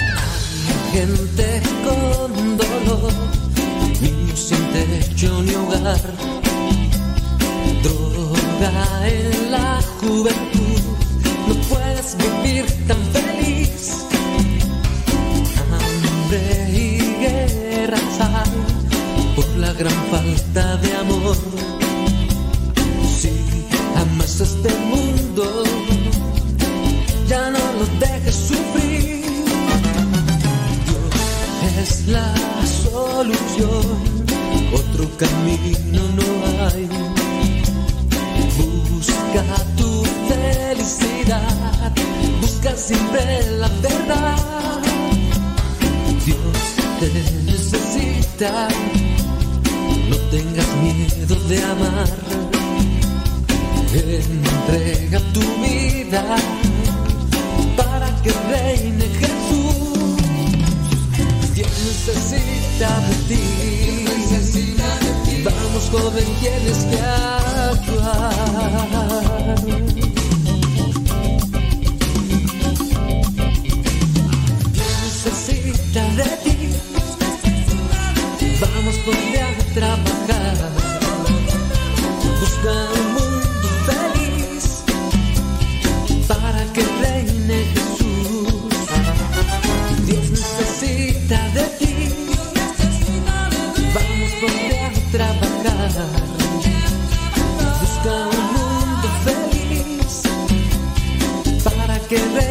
Jesús.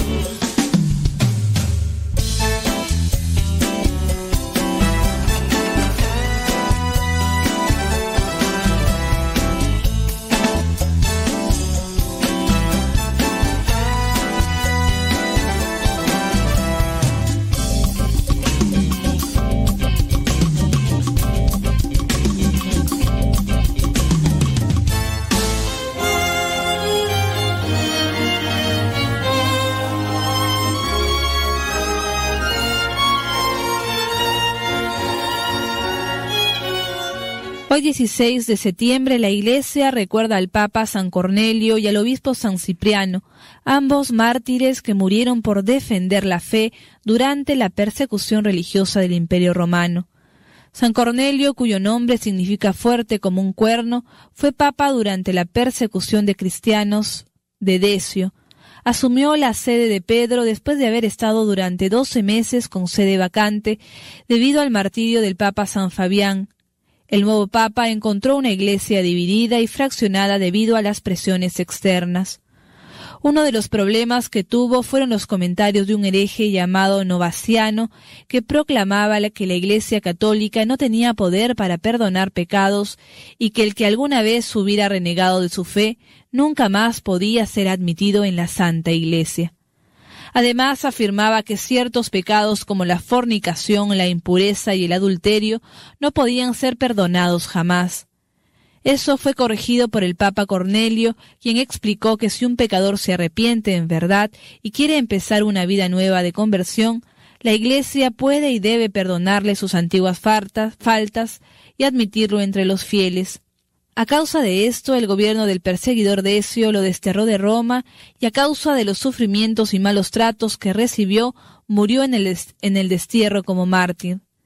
Por su parte, San Cipriano desempeñó un papel importante en la historia de la Iglesia y en el desarrollo del pensamiento cristiano en África. El obispo se convirtió al cristianismo en edad adulta y dedicó su trabajo en mantener viva la fe de la Iglesia tras ser decretada la violencia de la persecución religiosa. San Cipriano fue el santo más importante de África y el más reconocido obispo antes de que apareciera San Agustín. Nació en el año 200 en Cartago y se dedicó a la labor de educador, conferencista y orador público. En el año 257 el emperador Valeriano decretó una violenta persecución contra los cristianos, amenazando con el destierro a todos aquellos que asistieran a una celebración cristiana y pena de muerte para los obispos o sacerdotes que celebraran alguna de estas es desterrado y posteriormente en el año 258 le decretan pena de muerte. El sufrimiento del martirio de estos dos santos significó en el momento un gran impulso en la consolidación de la Iglesia. Muchos cristianos se vieron conmovidos y convocados a llevar una vida recia y radical en su seguimiento al Señor, comprendiendo que ningún dolor es suficiente ante la vida eterna que sólo se gana cuando se vive con Dios en el corazón. Hoy, muchos siglos después del testimonio del Papa Cornelio y el obispo Cipriano, sigue iluminando el corazón de los fieles, invitándolos a llevar una vida mucho más cristiana, a ser coherentes con sus anhelos y a confiar plenamente en el Señor con la seguridad que todas las promesas han sido cumplidas.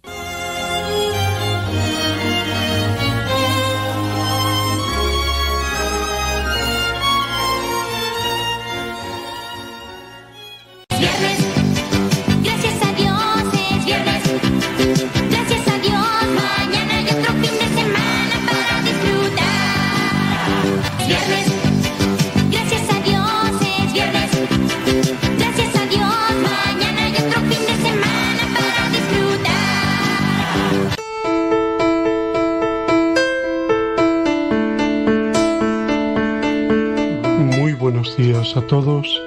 Hoy es viernes, día 16 de septiembre. Como todos los viernes decimos de, él que es día penitencial y también que es día de mirar a la cruz.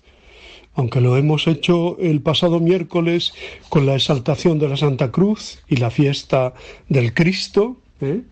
en muchos y muchos lugares, pues no está de más que agradezcamos una vez más a Dios el amor tan grande que ha tenido, dándonos la vida, dándonos el perdón, muriendo por nosotros en la cruz. La cruz también que debemos llevar cada día, grande, pequeña, eh, dolorosa, punzante, exigente, no sé, la cruz con todos sus matices. Que nos decidamos a ir tras el Señor también cargando nuestra cruz de cada día. Y penitencial porque es el día en el que especialmente se subraya el sacramento, la invitación al sacramento de la confesión, la vuelta a Dios. ¿eh? la penitencia. Siempre es momento para volver al Señor.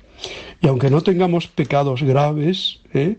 o pecadones, como decimos coloquialmente, pues puede ser que haya pecados de omisión o hayan pecados de veniales, ¿no?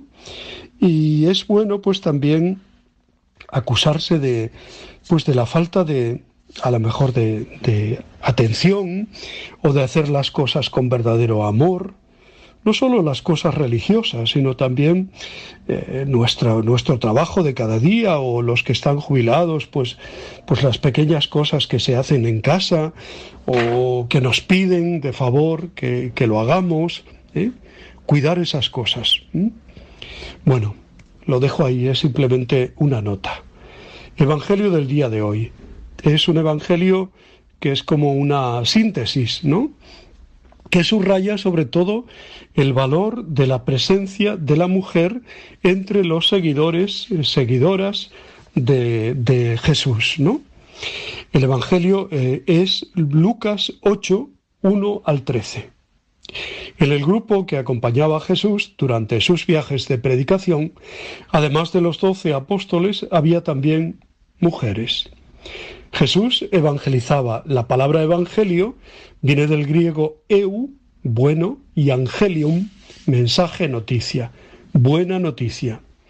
En esta misión se hacía ayudar de un grupo de discípulos en los que había hombres y mujeres. Ayer se nos hablaba de la mujer anónima. No lo leímos porque era la fiesta de eh, la Virgen de los Dolores con Evangelio propio, ¿no? Eh, decíamos la mujer anónima con fama de pecadora que obtuvo el perdón y dio muchas muestras de gratitud y amor hacia Jesús. Hoy se añade un detalle que a nosotros nos puede parecer normal, pero no lo era en su tiempo. Nunca un rabino admitía a mujeres en el grupo de sus discípulos. Jesús sí. Eran mujeres a las que había curado de alguna enfermedad o mal de espíritu y le ayudaban con sus bienes. Lucas nos transmite el nombre de varias de ellas. ¿Cuántas veces aparecen las mujeres en el Evangelio con una actitud positiva y admirable? Baste recordar las que estuvieron cerca de él en el momento más trágico, al pie de la cruz, junto con María, su madre, y que luego fueron las primeras que, que tuvieron la alegría de ver al resucitado y anunciarlo a los demás. Son un buen símbolo de las incontables mujeres que a lo largo de los siglos han dado en la Iglesia testimonio de una fe recia y generosa. Religiosas, laicas, misioneras, catequistas, madres de familia, enfermeras, maestras, colaboradoras, colaboradores en la, en la Iglesia, ¿no? Desde catequistas hasta la limpieza o encargarse de, de los paños del altar o de las lavar las albas o eh, cuántas cosas no hace la mujer en la iglesia. Y por supuesto teólogas eh, que las hay y realmente muy buenas eh, y cuánto por ejemplo trabajan mujeres en la en, en el magisterio no en la escuela en la enseñanza y cuántas mujeres también pues en los asilos, en los hospitales, ¿eh? cuántas, ¿eh? dejando su vida y sirviendo. En fin, mujeres que ayudaron a Jesús en la vida y que colaboran eficazmente en la misión de la Iglesia, cada una desde su situación, entregando su tiempo, su trabajo y también su ayuda económica. La primera persona europea que creyó en Cristo por la predicación de Pablo fue precisamente una mujer que se llamaba Lidia. Está en el libro de los Hechos, eh, capítulo 16. ¿no? Deberíamos ser más abiertos en nuestra idea teológica y social de la Iglesia. ¿no? no es comunidad de puros y santos, sino también de personas, pues como todos, pecadores, débiles, como en el Evangelio se ve, tanto en cuanto a las mujeres como a los hombres. Baste recordar las actuaciones de algunos de los apóstoles. ¿eh? No es comunidad solo de mayores, sino también de jóvenes, de niños, no solo de hombres, sino también de mujeres, no solo de una raza o lengua, sino plural. ¿eh? y eh, tenemos que trabajar en ese sentido por la sinodalidad, por la inclusión. Mm, El Papa, pues también últimamente, pues ha admitido incluso en el Consejo para la elección de obispos, pues que haya mujeres que realmente pues tienen una preparación eficaz y, más que cualificada, ¿no? Y incluso pues en el, en el sínodo pues hay, hay mujeres colaborando en, muchos aspectos, ¿no? Y, teólogas que pues también su- sus charlas, sus conferencias, en fin. En la Iglesia, aunque no se ve actualmente la posibilidad de admitir a las mujeres al ministerio ordenado, eh, presbíteros, obispos, evidentemente eso eh, el Señor eligió a hombres, es bueno que recordemos que lo principal lo tenemos en común, la fe, la misión evangelizadora. Jesús dijo, ¿quién es mi madre y mis hermanos? El que escucha la palabra de Dios y la pone en práctica. Y en eso las mujeres han sido, ya desde el principio, la Virgen María, hágase en mí según tu palabra, eh, las que más ejemplos nos han dado a toda la comunidad. No serán obispos ni párrocos, pero tampoco, como tampoco las que acompañaban a Jesús, a Jesús fueron elegidas y enviadas como apóstoles, aunque a María Magdalena, por ejemplo, le decimos que es apóstol de apóstoles, de apóstoles, porque ella fue la primera en recibir el anuncio de la resurrección y llevarlo, ¿no? Las mujeres cristianas, religiosas o laicas, siguen realizando una misión hermosísima y meritoria en la vida de la comunidad. Faltaría más, ¿no? Y ahí están las doctoras de la Iglesia, desde Santa Teresa, Santa Catalina, Santa Teresita del Niño Jesús. Ahí están eh, santazas, grandes santas, ¿no? En la vida de, la Iglesia. Es interesante recordar que la lenta y progresiva valoración de la mujer por parte de la Iglesia, Pablo VI nombró a dos mujeres insignes doctoras de la Iglesia, como he dicho, ¿no? Santa Teresa de Jesús y Santa Catalina de Siena. Y últimamente Juan Pablo II hizo lo mismo con Santa Teresa del Niño Jesús. Las mujeres son presentadas como parte fundamental de la primera comunidad apostólica. Ellas sostenían la misión y acompañaban a Jesús y a los doce con su predicación de la buena noticia de ciudad en ciudad y de pueblo en pueblo. Sin la mujer, la Iglesia no habría existido. Sin la mujer, la Iglesia no existiría, pues hoy sigue siendo ella quien sustenta en su mayor parte nuestras comunidades. Benditas mujeres. ¿eh? La Iglesia que es eminentemente femenina, como madre que gesta a sus hijos en la fe, hace bien en dejarse empapar de espíritu de mujer. Solo desde la igualdad será el rostro vivo de Dios, que nos creó a imagen suya, hombre y mujer nos creó. Seamos la buena noticia de la igualdad desde pues eh, la diferencia de cada uno, el hombre y la mujer. ¿eh? En fin, que este Evangelio de hoy es el resumen de la actuación de Jesús que Lucas utiliza como transición entre las enseñanzas y episodios tomados de otras fuentes y la narración que ha encontrado en Marcos. Merece la pena caer en la cuenta de la mención que Lucas hace de las mujeres que seguían a Jesús aquí y en otros pasajes. Parece que algunas de estas mujeres gozaban de buena posición y proporcionaban también ayuda económica al grupo que acompañaba a Jesús. La evangelización necesita sustento económico. Los bienes no constituyen el sentido de la existencia humana, pero son un medio necesario para hacer el bien.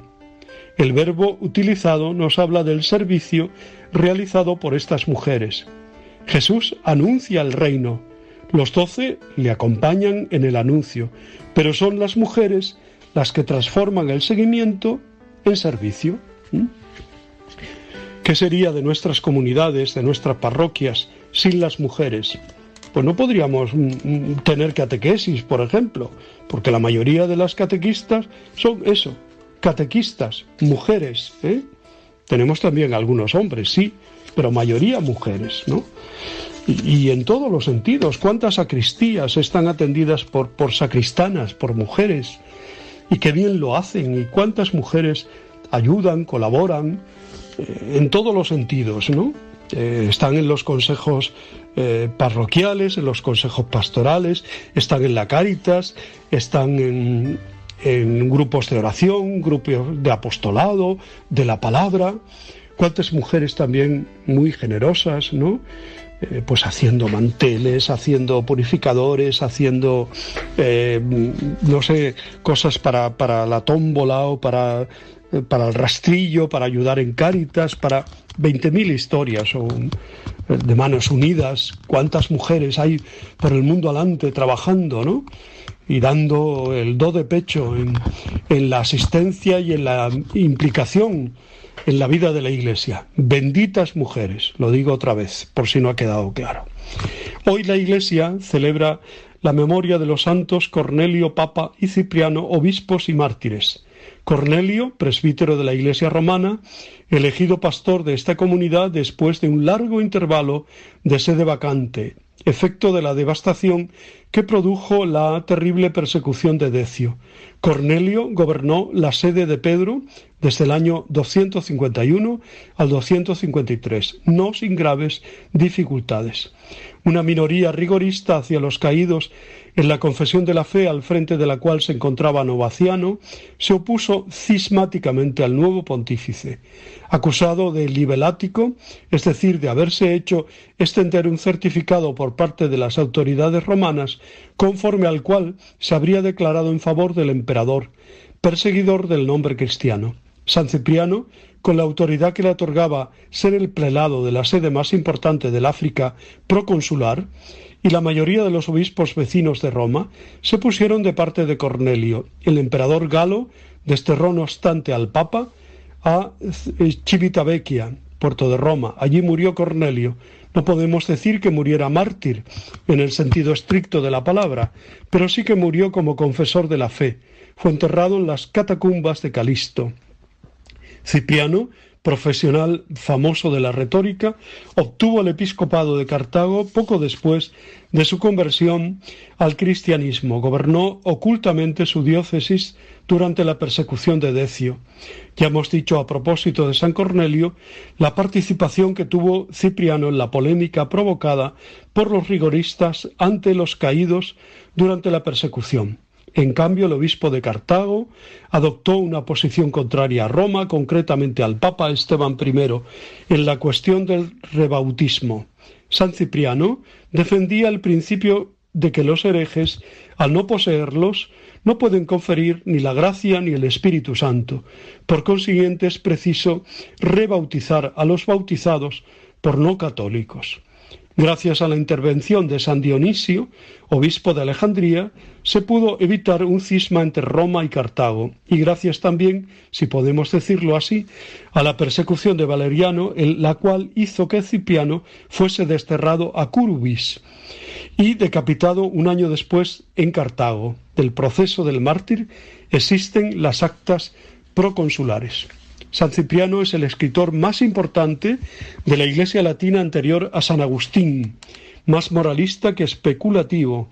Cipriano es un verdadero romano que vivió en un tiempo en que la teología había evolucionado poco todavía. Es propiamente el creador del latín cristiano junto con su maestro Tertuliano. Pues damos gracias a Dios por la vida y el testimonio de los santos Cornelio, Papa y Cipriano, obispo mártires. Os deseo muy buen día, os abrazo y os bendigo en el nombre del Padre, del Hijo y del Espíritu Santo. Os quiero.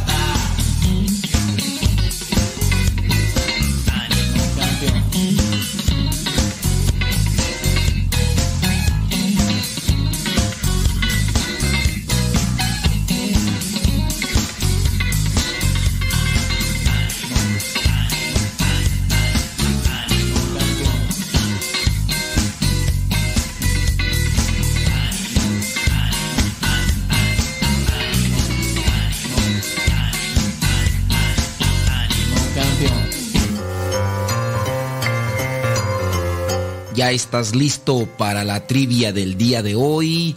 Pues vamos con ella. La pregunta es sencilla. ¿En qué ciudad creció Jesús? ¿En qué ciudad? ¿Cuál fue la ciudad en la que creció Jesús? ¿Fue en Belén?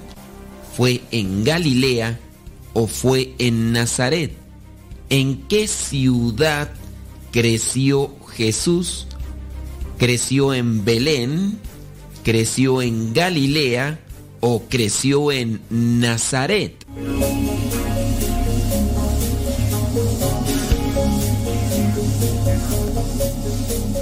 Si tu respuesta fue que creció en Belén, pues déjame decirte que no. Ahí fue donde nació, pero no fue donde creció. Si tu respuesta fue en Galilea, pues tampoco. La respuesta es Nazaret y lo vamos a comprobar bíblicamente. Jesús creció en Nazaret porque ahí fue donde se estableció la familia después de tanta persecución. Vamos a Mateo capítulo 2, versículos del 19 al 23. Mateo capítulo 2, versículos del 19 al 23, que dice, pero después que murió Herodes, un ángel del Señor se le apareció en sueños a José en Egipto y le dijo, levántate, toma contigo al niño y a su madre y regresa a Israel, porque ya han muerto los que querían matar al niño. Entonces José se levantó y llevó al niño y a su madre a Israel. Pero cuando supo que Arquelao estaba gobernando en Judea en lugar de su padre Herodes, tuvo miedo de ir allá y habiendo sido advertido en sueños por Dios, se dirigió a la región de Galilea. Al llegar, se fue a vivir al pueblo de Nazaret. Esto sucedió para que se cumpliera lo que dijeron los profetas, que Jesús sería llamado Nazareno. Esto ahí lo encontramos en el pasaje bíblico y si bien sabemos que nació en Belén, algunos por eso cuestionaban y decían, ¿de Nazaret puede salir algo bueno? La Sagrada Familia también fue inmigrante, buscando un mejor lugar para crecer y para poderse estabilizar. Como familia, seamos comprensivos con todos aquellos que tienen que trasladarse de un lugar a otro, buscando el bien familiar. Criticar, juzgar, humillar, discriminar a una persona que está buscando un mejor lugar para vivir no es cristiano. La Sagrada Familia tuvo que estar brincando de un lado a otro. En algún momento, cuando llegaron a Belén, no encontraron lugar donde quedarse y tuvieron que buscar un establo, un lugar donde se quedaban los animalitos para que ahí pudiera nacer el Salvador. Seamos respetuosos, seamos caritativos con aquellos que están buscando una mejor manera de vivir. Reflexionemos sobre esta cuestión y busquemos ser mejores cristianos todos los días.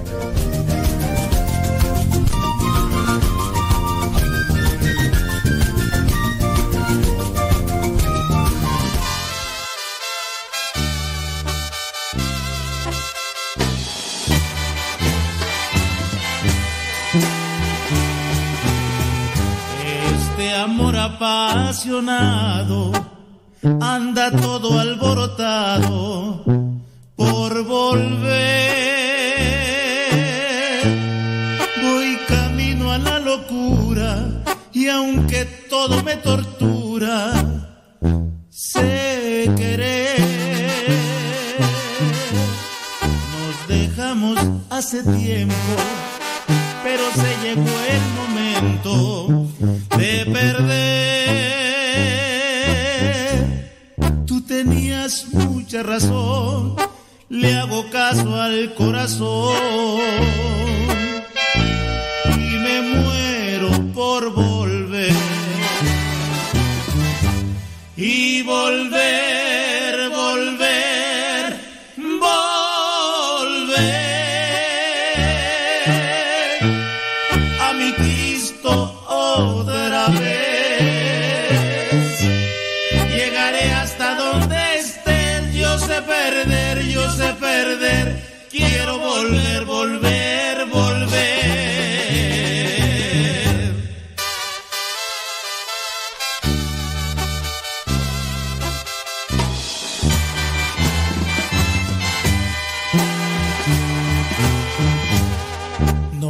Dejamos hace tiempo, pero se llegó el momento de perder.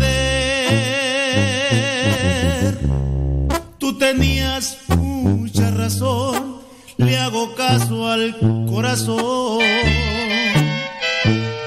y me muero por volver.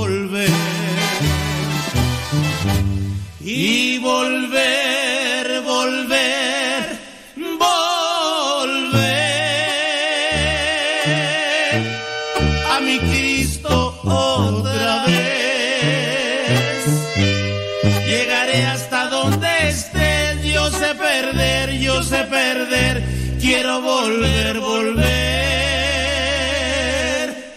volver.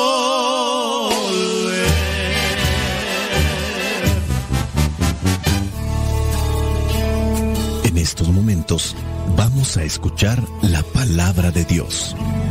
Dispón tu corazón para que el mensaje llegue hasta lo más profundo de tu ser.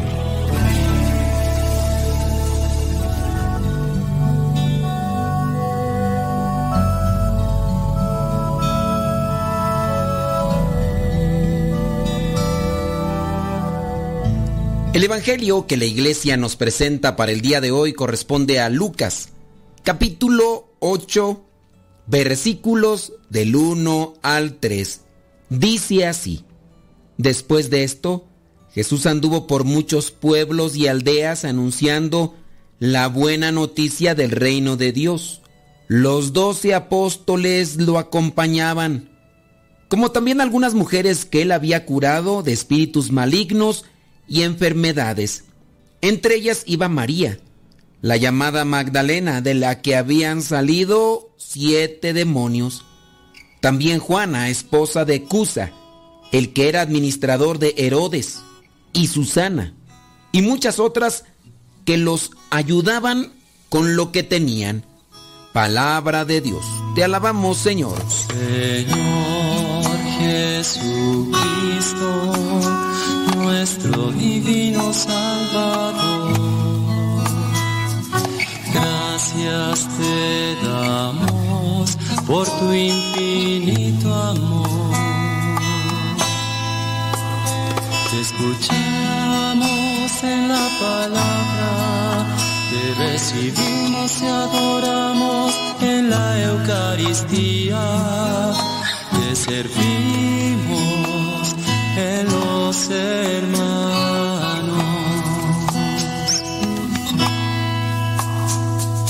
Que seamos misioneros como lo quieres tú, enseñando a los hombres el fuego de tu amor. El Evangelio del día de hoy es muy corto, pero presenta una característica importante y peculiar. Las mujeres ayudan a Jesús. Estas mujeres están muy cerca de Jesús. Y quizá a nosotros no nos llame la atención esto, pero este acontecimiento era algo extraordinario, fuera de lugar, en la época de Jesús. Y para los que tienen algo de conocimiento con respecto a la cultura judía, saben que esto no era normal o que no es eh, común. Ahora podemos mirarlo en una situación no idéntica, pero sí muy cercana a lo que acontece con estos movimientos extremistas islámicos. La mujer prácticamente no era tomada en cuenta en la sociedad. Aquí entonces Jesús no discrimina a nadie y esto es una base que sienta Jesús para que los cristianos no tendamos a discriminar. Los cristianos tendríamos que luchar contra toda discriminación, sea por la razón que sea. Ese vendría a ser un punto para reflexionar. No discriminar. Aquí se discriminaba en aquellos tiempos a las mujeres. Jesús no lo hace y permite que estas mujeres estén allí ayudando en lo que se necesita. Otra reflexión. Veamos pues que le están acompañando. Hacer camino en la vida, en las circunstancias de cada uno de nosotros. Muchas veces hablamos de eso. eh, nos acompañamos, por ejemplo, yo en la vida religiosa, ustedes en la vida matrimonial, pues han elegido, han escogido a, a alguien que les acompañe ahí día con día. Hace unos días platicaba yo con un señor que pues se encuentra separado de su esposa. Y a lo mejor ustedes piensan que él fue, que hizo cosas malas y que por eso vino la separación. Mas no es así, son casos también extraordinarios. Aquí en este caso el señor pues se quedó solo. La mujer se dedicó a andar en los malos pasos, en los malos pasos. No me toca ahorita hablar de ello porque digo, no es el punto ni es el tema. Pero este señor hablaba sobre esa añoranza o ese también deseo de encontrarse a alguien en el camino, en la vida, que le acompañe no para saciar la apetencia carnal, sino para platicar y, compartir las cosas de la vida que en este caso él no puede compartir o platicar con sus hijos.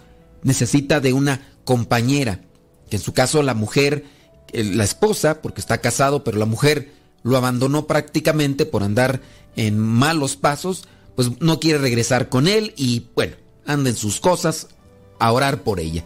Todos necesitamos de compañía en este camino. ¿Comparamos la vida con un camino? Sí, un camino que cada uno tiene que hacer personalmente, pero un camino que cuando vamos acompañados de buena compañía parece que se nos hace más corto el tramo, más corto el tiempo, más liviano también el camino. Algunos quizás quieren caminar solos, pero eh, como se suele decir, hay por ahí un refrán, el que solo va, solo se cae y solo se queda. No sé si lo han escuchado. La compañía de los que van caminando a nuestro lado nos anima.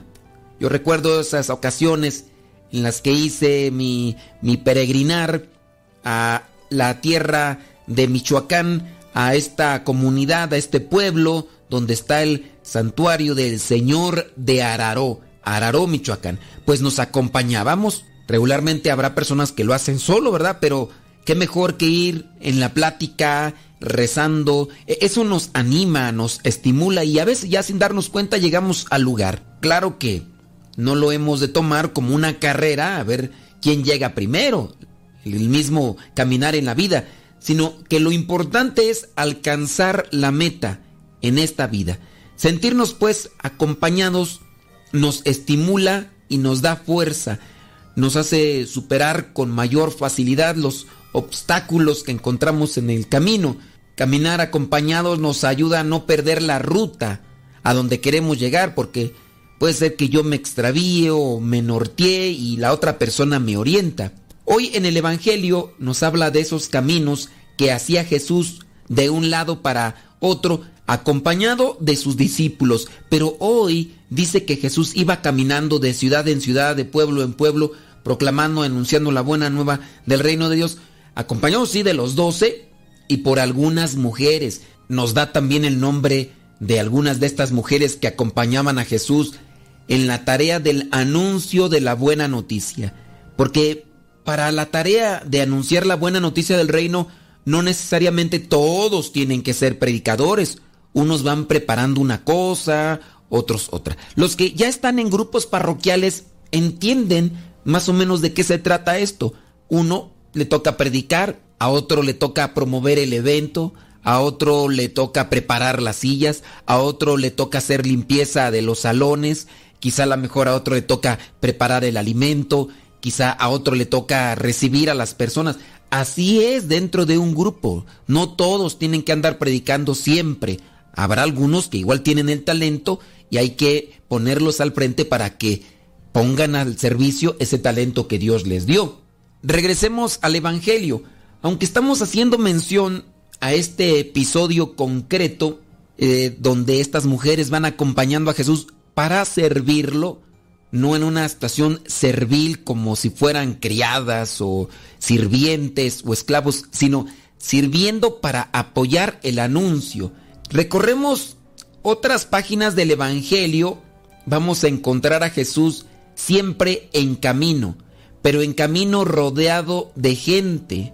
Están los discípulos que quieren seguir más de cerca a Jesús, como serán luego llamados apóstoles, pero están otros más que si bien salen poco a escena o son poco mencionados, son parte también fundamental del reino de Dios. Hay que tener también cuidado con la soberbia que muchas veces domina nuestros corazones y queremos sobresalir o queremos aparecer, pero si comprendemos con humildad que el anuncio del reino necesita de gente humilde, tenemos que aceptar cuáles son nuestras capacidades, cuáles son nuestras habilidades y nuestros talentos para ser comunidad, ser familia. Metámonos en el interior del Evangelio y encontremos en sus páginas nuestro lugar, encontremos nuestro sitio al lado de Jesús en medio de todos aquellos que le siguen y que no son mencionados, de aquellos discípulos más cercanos,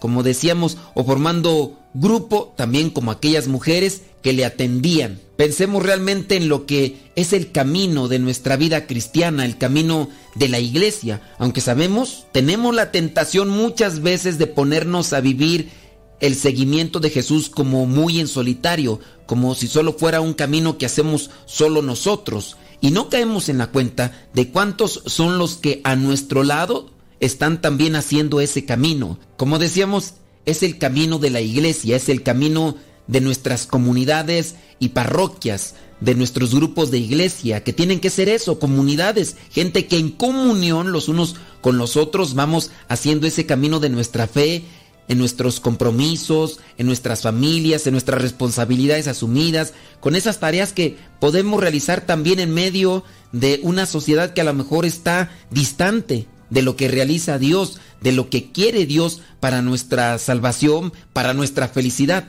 Hay que tener cuidado de no aislarnos, porque si se han fijado en estos tiempos, es muy fácil caer en el aislamiento, en el individualismo, y más con los celulares. Puede ser que hasta estemos reunidos y cada quien en su rollo.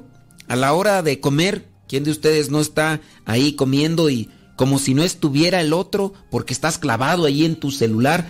Ahí mismo nos aislamos y nos vamos haciendo insensibles, despreocupados de las necesidades del otro. Muchas veces cuando vamos a misa, los domingos o el día que vaya, da la impresión que cada uno va a lo suyo, a escuchar o a celebrar su misa, a realizar su cumplimiento personal, como si nuestra presencia allí nada tuviera que ver de nuestra relación con los otros, con los que están participando o también viviendo aquella celebración. Tratemos y esforcémonos de mirar más a los que están a nuestro lado, conozcamos más a los que con nosotros están en la misma celebración, son esa comunidad de la que yo también soy miembro.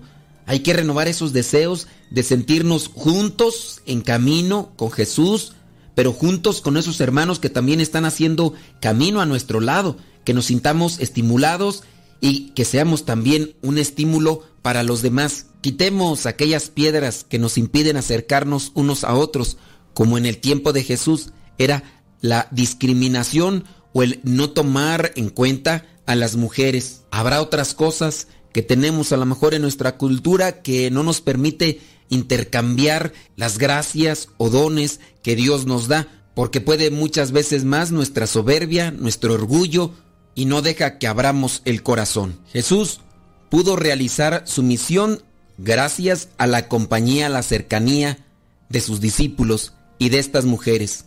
Nosotros tenemos también una misión que cumplir y vamos a poderla realizar en la medida en que cada uno de nosotros ponga lo que le toca como comunidad. Abramos pues con humildad nuestro corazón a Dios, al Espíritu Santo, para que Él habite en nosotros y así lo dejemos a Él manifestar con nuestras palabras y con nuestras actitudes. Cuánto me amas Jesús, qué infinito tu amor, moriste para salvarme. Me amas Jesús, es tan bello tu amor, viniste a redimirme. Todo en ti es amor, no merezco tan perfecto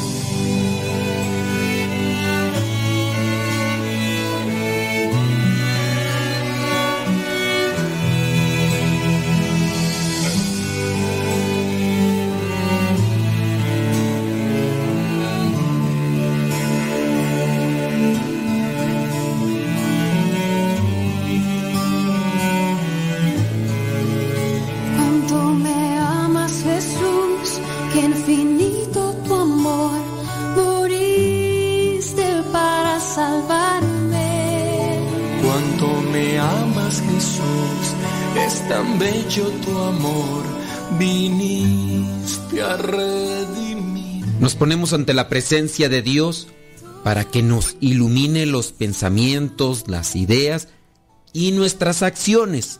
Nuestros movimientos y nuestro caminar en esta vida siempre vayan concorde a la justicia y la paz. Gracias Señor por este nuevo día que me regalas.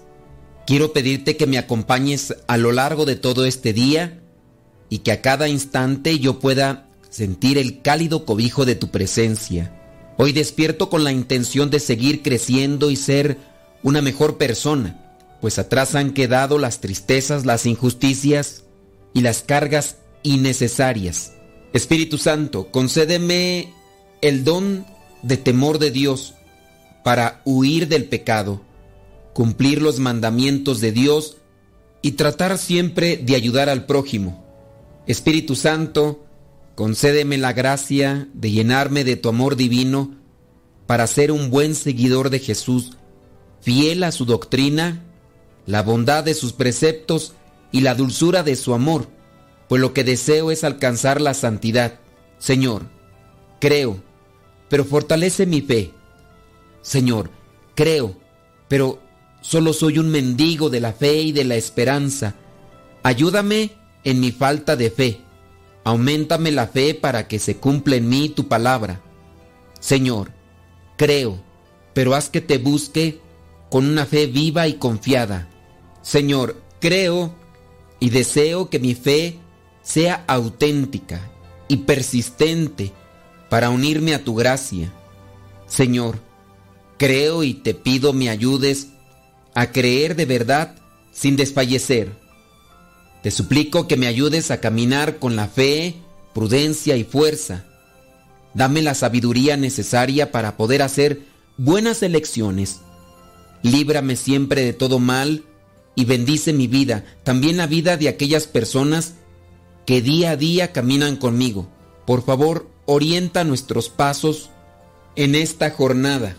Acompáñanos en el propósito de ganar el sagrado sustento para nuestro hogar y permite que en nuestras vidas florezca el éxito, la felicidad, el bienestar y la abundancia. Padre amado, mi propósito en este día es dar lo mejor de mí, hacer a cada instante tu voluntad y ser un humilde instrumento de tu obra. Por favor, revísteme de tu bondad y permite que aquellos que se acerquen a mí puedan sentir tu presencia. Amado Dios, gracias por escuchar mi oración y por la maravillosa promesa de tu constante compañía y bendición. Yo saldré feliz a encontrarme con todas las cosas buenas que tú has preparado para mí y viviré confiando, pues tú, Señor, estás conmigo y donde tú estás no falta absolutamente nada. Espíritu Santo, fuente de luz, ilumínanos. Espíritu Santo, fuente de luz, llénanos de tu amor. Lámpara es tu palabra para mis pasos, luz mi sendero. Lámpara es tu palabra para mis pasos, luz mi sendero. Luz, tu palabra es la luz.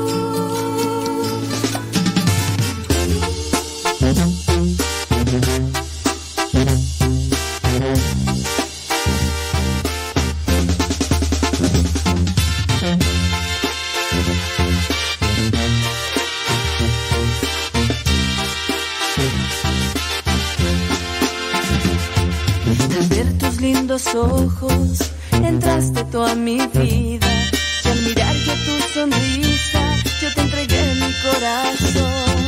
Estoy en cuerpo y alma, atada a tu vida, brindándote mi tiempo y también mi corazón. Pruebas y alegrías, contigo quiero estar.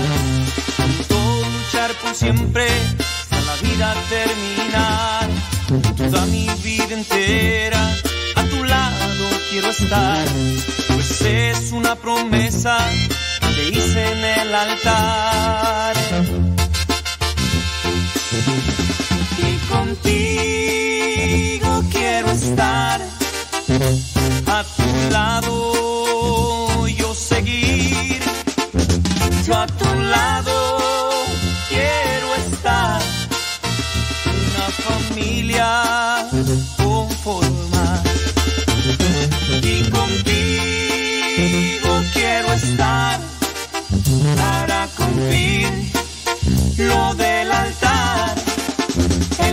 salud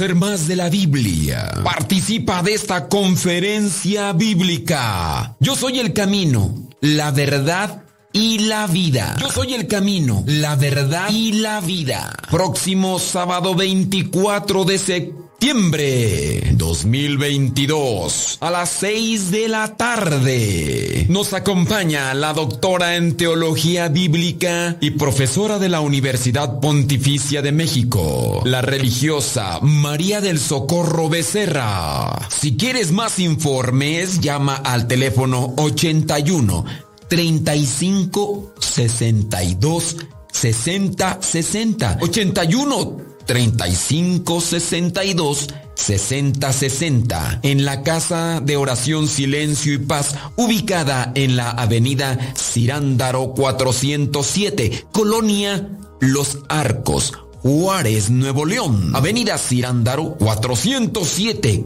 Colonia Los Arcos, Juárez, Nuevo León. Si ya participas de algún grupo parroquial y te interesa conocer más sobre la Biblia, no desaproveches esta oportunidad y participa en esta conferencia bíblica. Sábado 24 de septiembre del 2022 a las 6 de la tarde. Yo soy el camino, la verdad y la vida conferencia impartida por la doctora en teología bíblica, hermana María del Socorro Becerra, religiosa de las misioneras servidoras de la palabra. Cuota de recuperación 50 pesos. No faltes, Cristo te espera.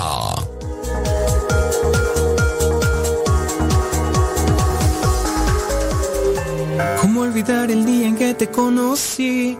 Nuestras almas se encontraron. Una bella amistad se convirtió en amor. No cabe duda que fue Dios quien nos unió. Desde aquel día no dejo de pensar en ti. Cada detalle tuyo me cautiva. Te convertiste ahora en parte de mí. El podcast En pareja con Dios presenta cosas que nunca debes decirle a tu pareja cuando están en una discusión o enojados. Hoy Dios une nuestras vidas y nos da su bendición. Ya en otro momento hemos hablado de las cosas que deben de evitarse decir a la pareja para no herirla.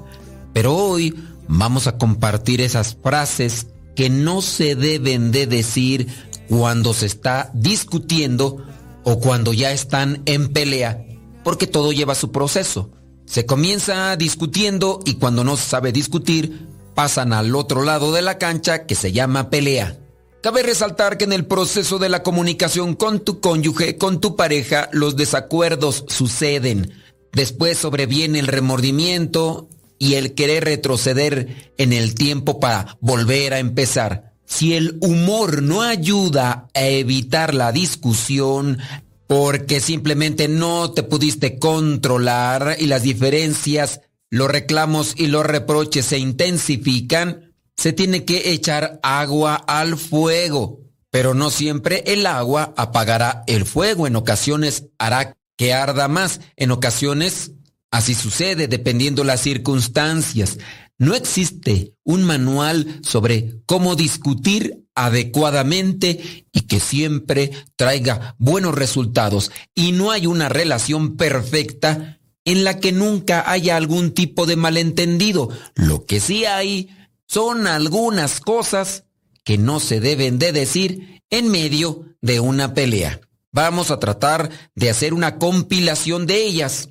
Y si ya después, entre todas estas que digamos, tú tienes unas de tu propio repertorio, favor de hacérnoslas llegar para irlas incluyendo dentro de esta lista que ya tenemos. Comienza pues la discusión y se calientan los ánimos. Viene una pregunta, ¿ya te enojaste? No estoy enojado. Y entonces la pregunta viene como un cuestionamiento por la actitud. ¿Por qué tratas a tu pareja bruscamente? Azotas la puerta, pones cara larga, la desprecias y haces como que no existe. Sabes que negar tus emociones no ayuda en nada. Lo mejor es tratar de controlarse y hablar de lo que te molesta. Decir no estoy enojado o enojada podría hacer que los ánimos se calienten más. Siguiente frase. Eres igual que tu padre o en un caso contrario, igual que tu madre. ¿Sabes? Son nulas las posibilidades de que estés diciendo eso centrándote en las cualidades del papá o la mamá de tu pareja, pero con seguridad sí en los defectos. Además de que en ese momento y con esas expresiones no estás viendo a tu cónyuge, a tu pareja, como en realidad es. Ten presente que estos reclamos le harán ponerse automáticamente a la defensiva, porque al estar haciendo las comparaciones y queriendo denigrar a sus progenitores, eso le hará que se ponga más enojado o más enojada. Siguiente frase que no se debe de decir cuando se está discutiendo o ya están enojados. Tú eres un tal por cual.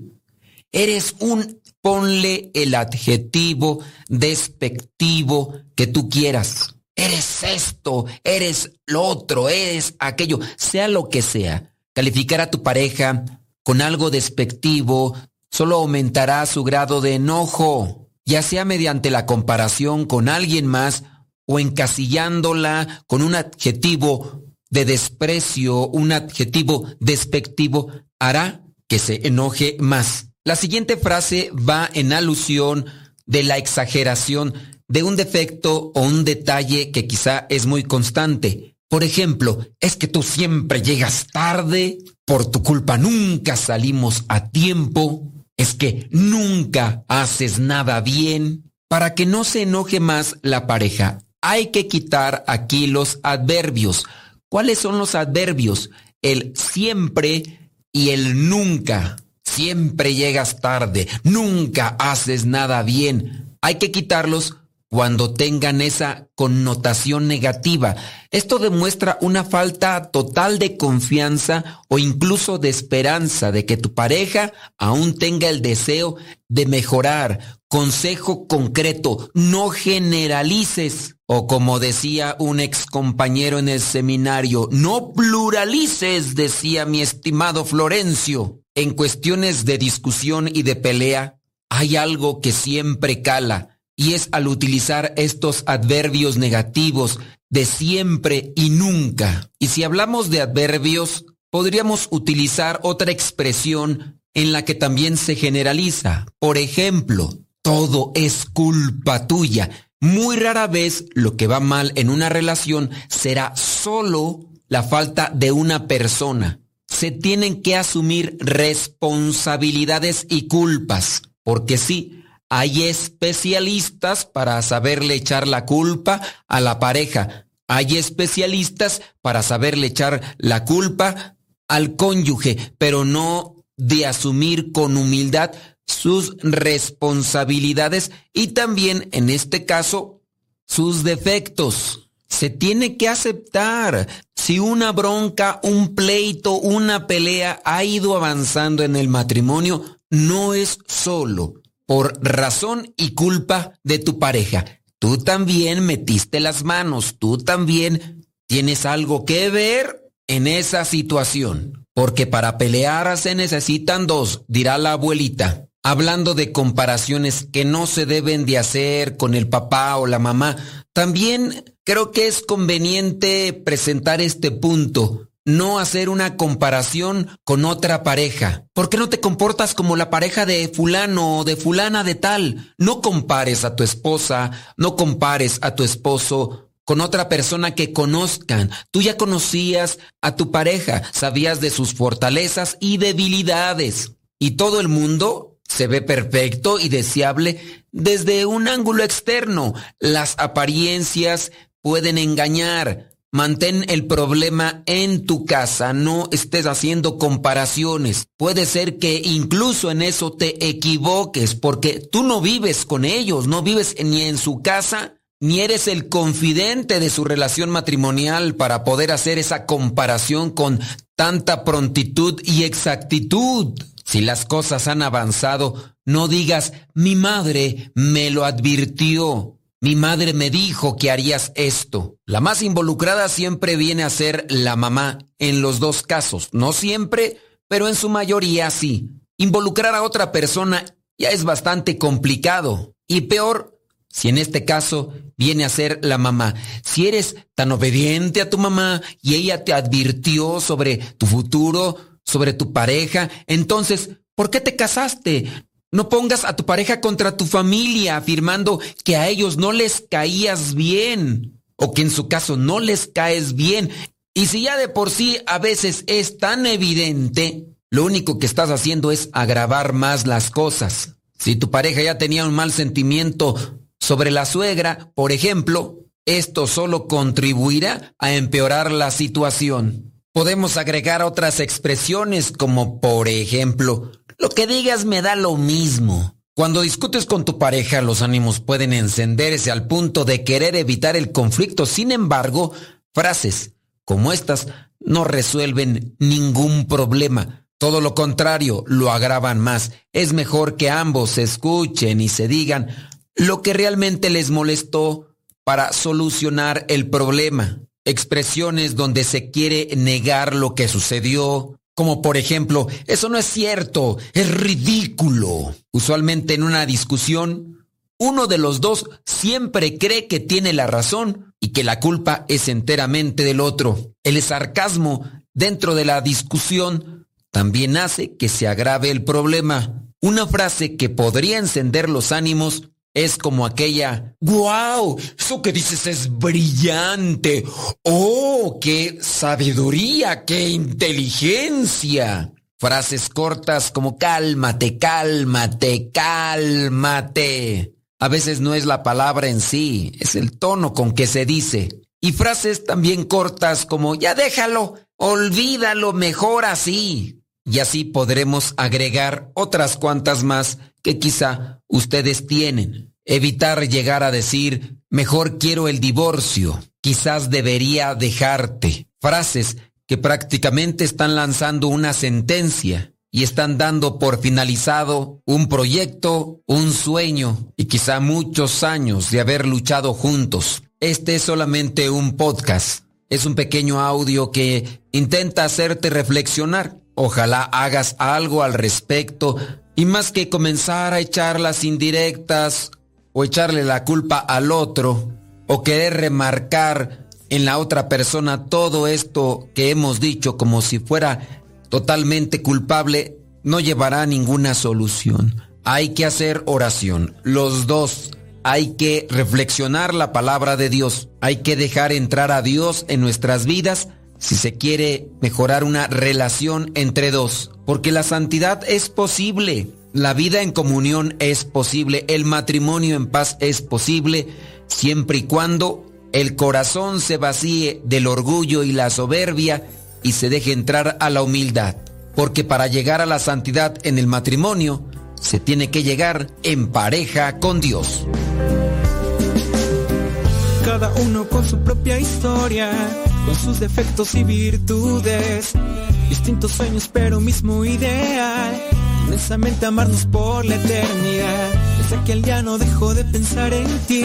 Cada detalle tuyo me cautiva. Te convertiste ahora en parte de mi ser. Aún no sé muy bien qué fue lo que pasó. Solo sé que yo te amo.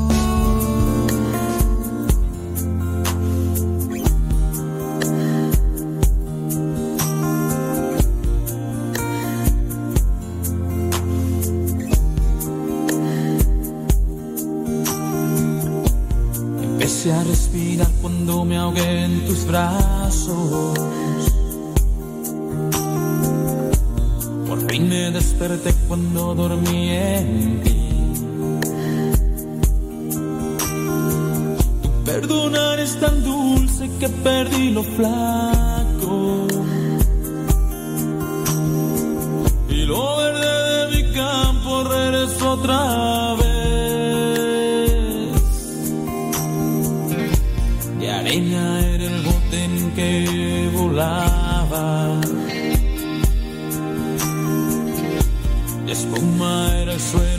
Que pisé.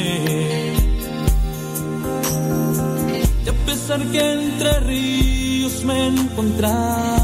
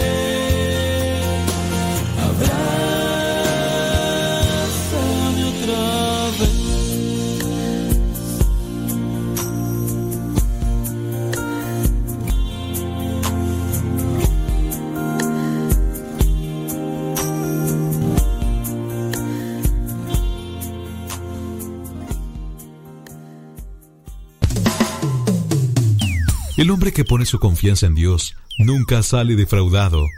Ya estamos de regreso en el programa Al que Madruga con el padre modesto Lule Zavala.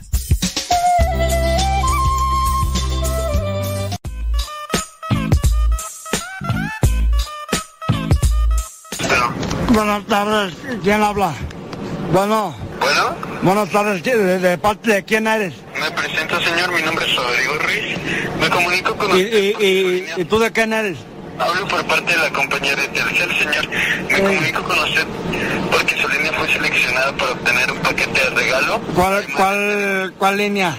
A la línea a la cual me comunico, señor. Ah, no, mira, fíjate, ahorita no, o ¿qué, qué me andas ofreciendo? Ya, ya no sé ni de dónde me hablan del banco, no eres, no eres ratero, ¿verdad? Porque me traen bien hartos los rateros.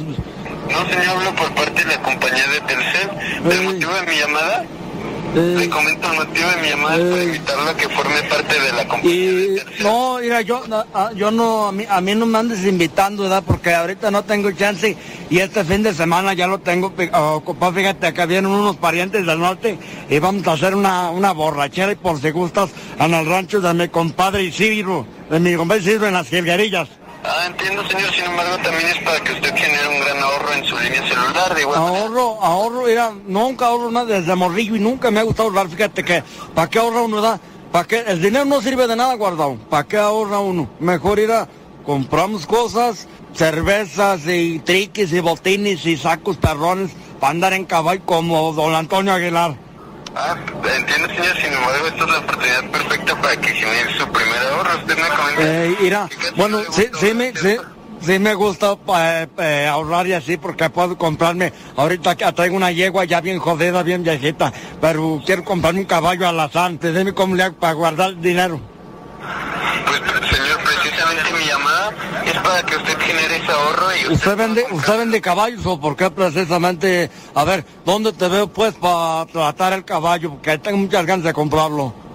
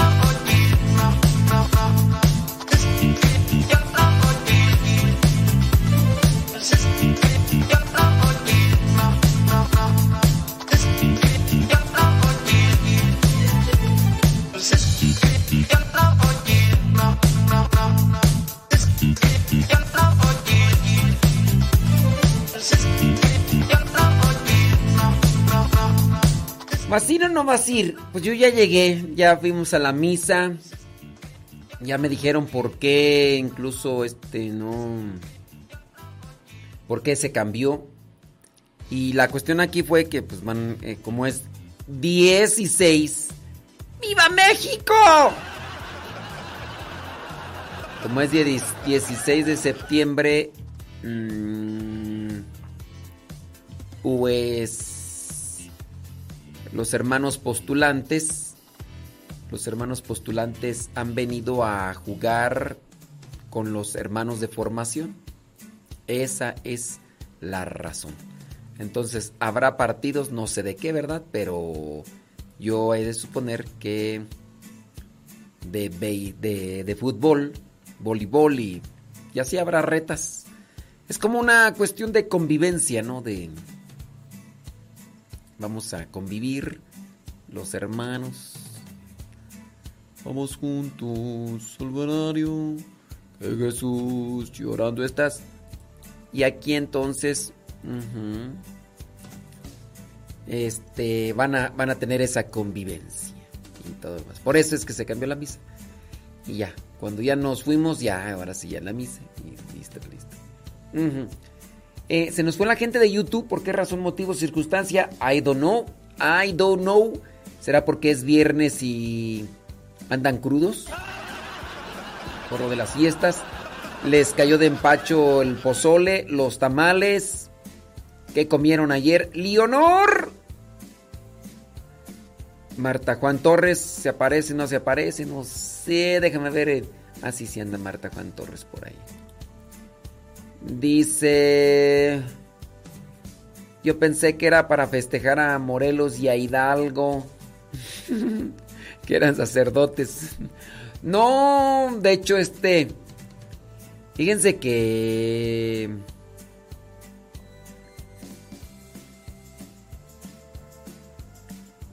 La cuestión aquí, incluso en ellos, Morelos e Hidalgo, pues no, no es tan... Se habla incluso de que tuvieron mujeres y más cosas.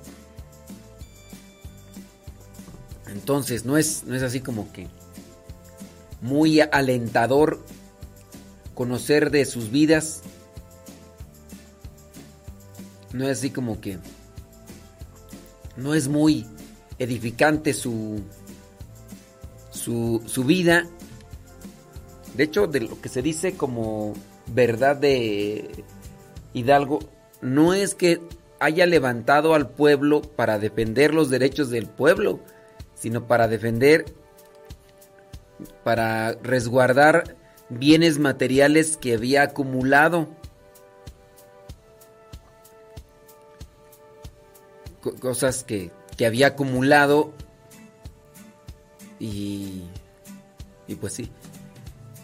Por ahí está el, padre Ricardo Ábalos, que es eh, licenciado en historia de la iglesia y obviamente pues él tiene más, más tela de dónde sacar. El, el padre Ricardo, historiador, este, ayer, ayer dicen que hubo el de mm, el programa de líderes en la noche. No sé, no sé de qué mm, habló, pero sí, el padre Richard antes tenía aquí su programa en Radio Cepa, que era que dialogando con la historia. Y el padre Ricardo, pues obviamente hablaba de todas esas cosas. No sé si exista por ahí un programa que hable sobre la verdad de la verdadera independencia de México. Déjame ver si, si existe un programa de esos. Para ponerlo también, digo, pues es también necesario. Se llamaba Recreando la Historia. La, verdad es que, pues bueno, el padre Ricardo andaba muy metido en cosas, entonces... ¿Cómo se llama este programa? Déjame ver si lo encuentro por aquí. Recreando la historia. Lo encontré. Ahora voy a checar acá qué programas tiene que pudiéramos compartir para el día de hoy. Eh, tiene uno sobre el periodismo en México, catolicismo, código da Vinci, compromiso social en México, origen de los nacimientos, el sueño evangélico, espiritualidad cristiana. Hablemos de democracia en México. Quién sabe si hablará ahí. La conquista de México, la cristiada. em,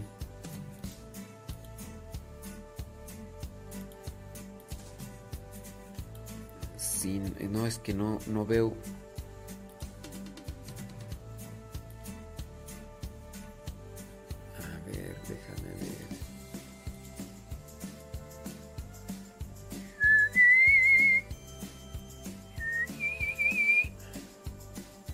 La democracia 2.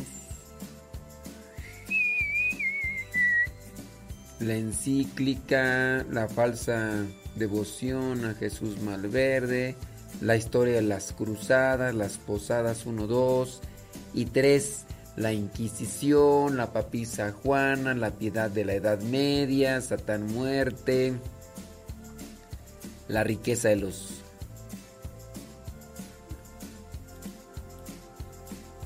A ver. Zum, tururún.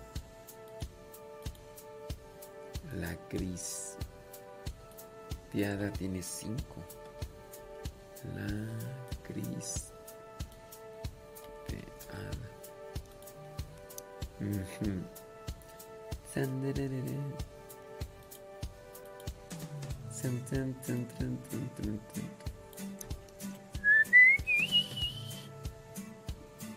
Sí, fíjense que no, no encuentro. No encuentro donde hable sobre.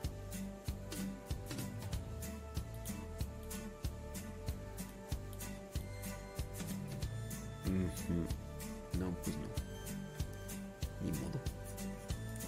Sí, no, no, no tengo aquí. A mí se me hace que pues, a lo mejor en estos días sí estuvo haciendo ahí con los hermanos en el programa de, de líderes, pero aquí yo así.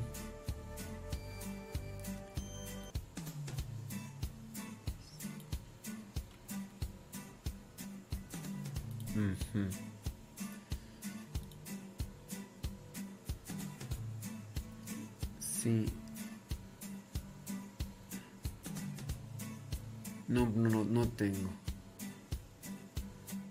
Dice que hizo un programa sobre Hidalgo, pero aquí con nosotros no.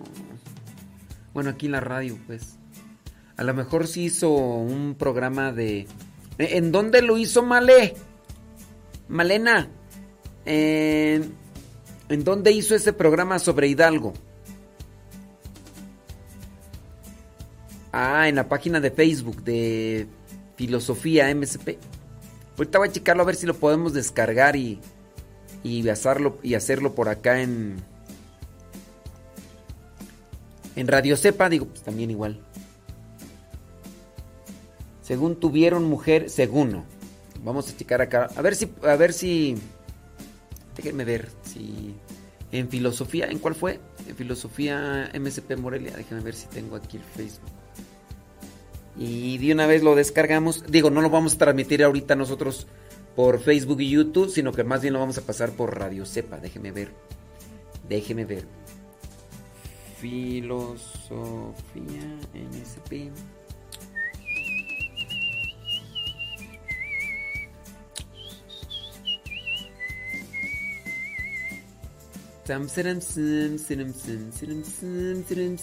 saram, Videos. Videos. Bli, bli, bli. Bli, bli, bli, bli, bli, bli. Eh, testimonio. Testimonio, participación. El yeso en turno. Bli, bli, bli. Santo de María. Bla, bla, bla. Sí, es que ya me di cuenta por qué están metiéndose más a, los videos allá en filosofía. Es que ya entró. Ah, ya, ya entró este muchacho. Ay, ¿cómo se llama? Se me ve el nombre. Y acabo de encontrarlo. Este. Estaba bien chiquititillo. Hace algún tiempo estaba bien chiquititillo y, y ya creció y anda bien metido ahí en los, en los medios de comunicación y todo. Y por eso entonces ya. Ahora tienen varias actividades. Testimonio, damos inicio.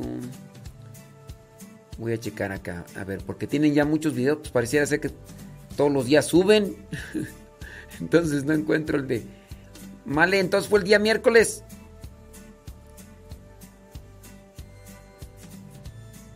Tendríamos que ajustar el audio. Sí, por eso también quiero descargarlo y ya, y ya lo, lo subimos.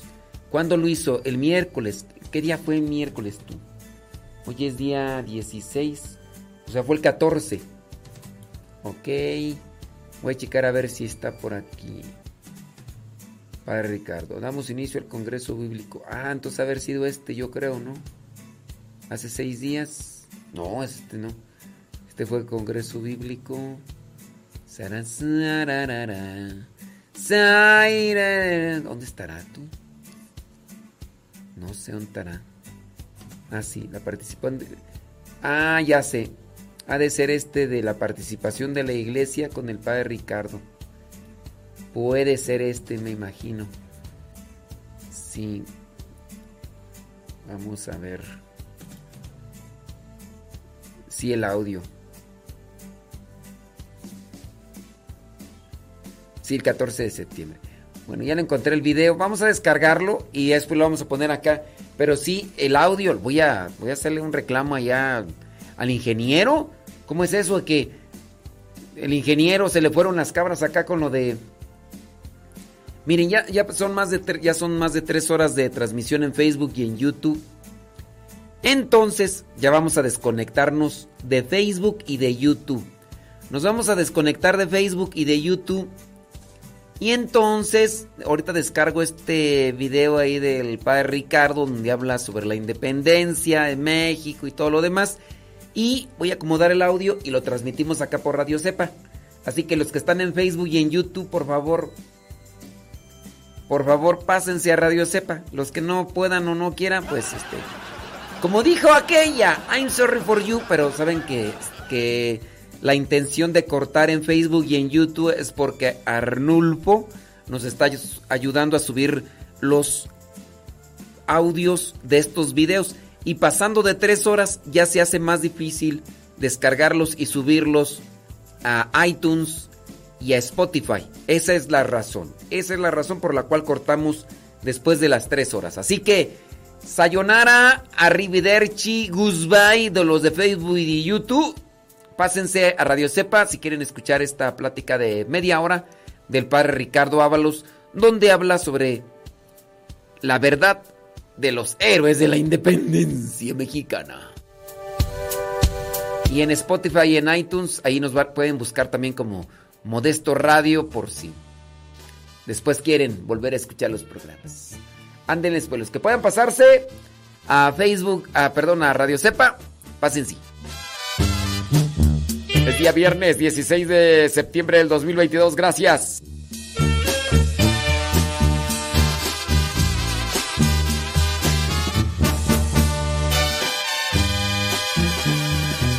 Después de tanto buscar por ahí la felicidad, después de tanto buscar y no poderla encontrar,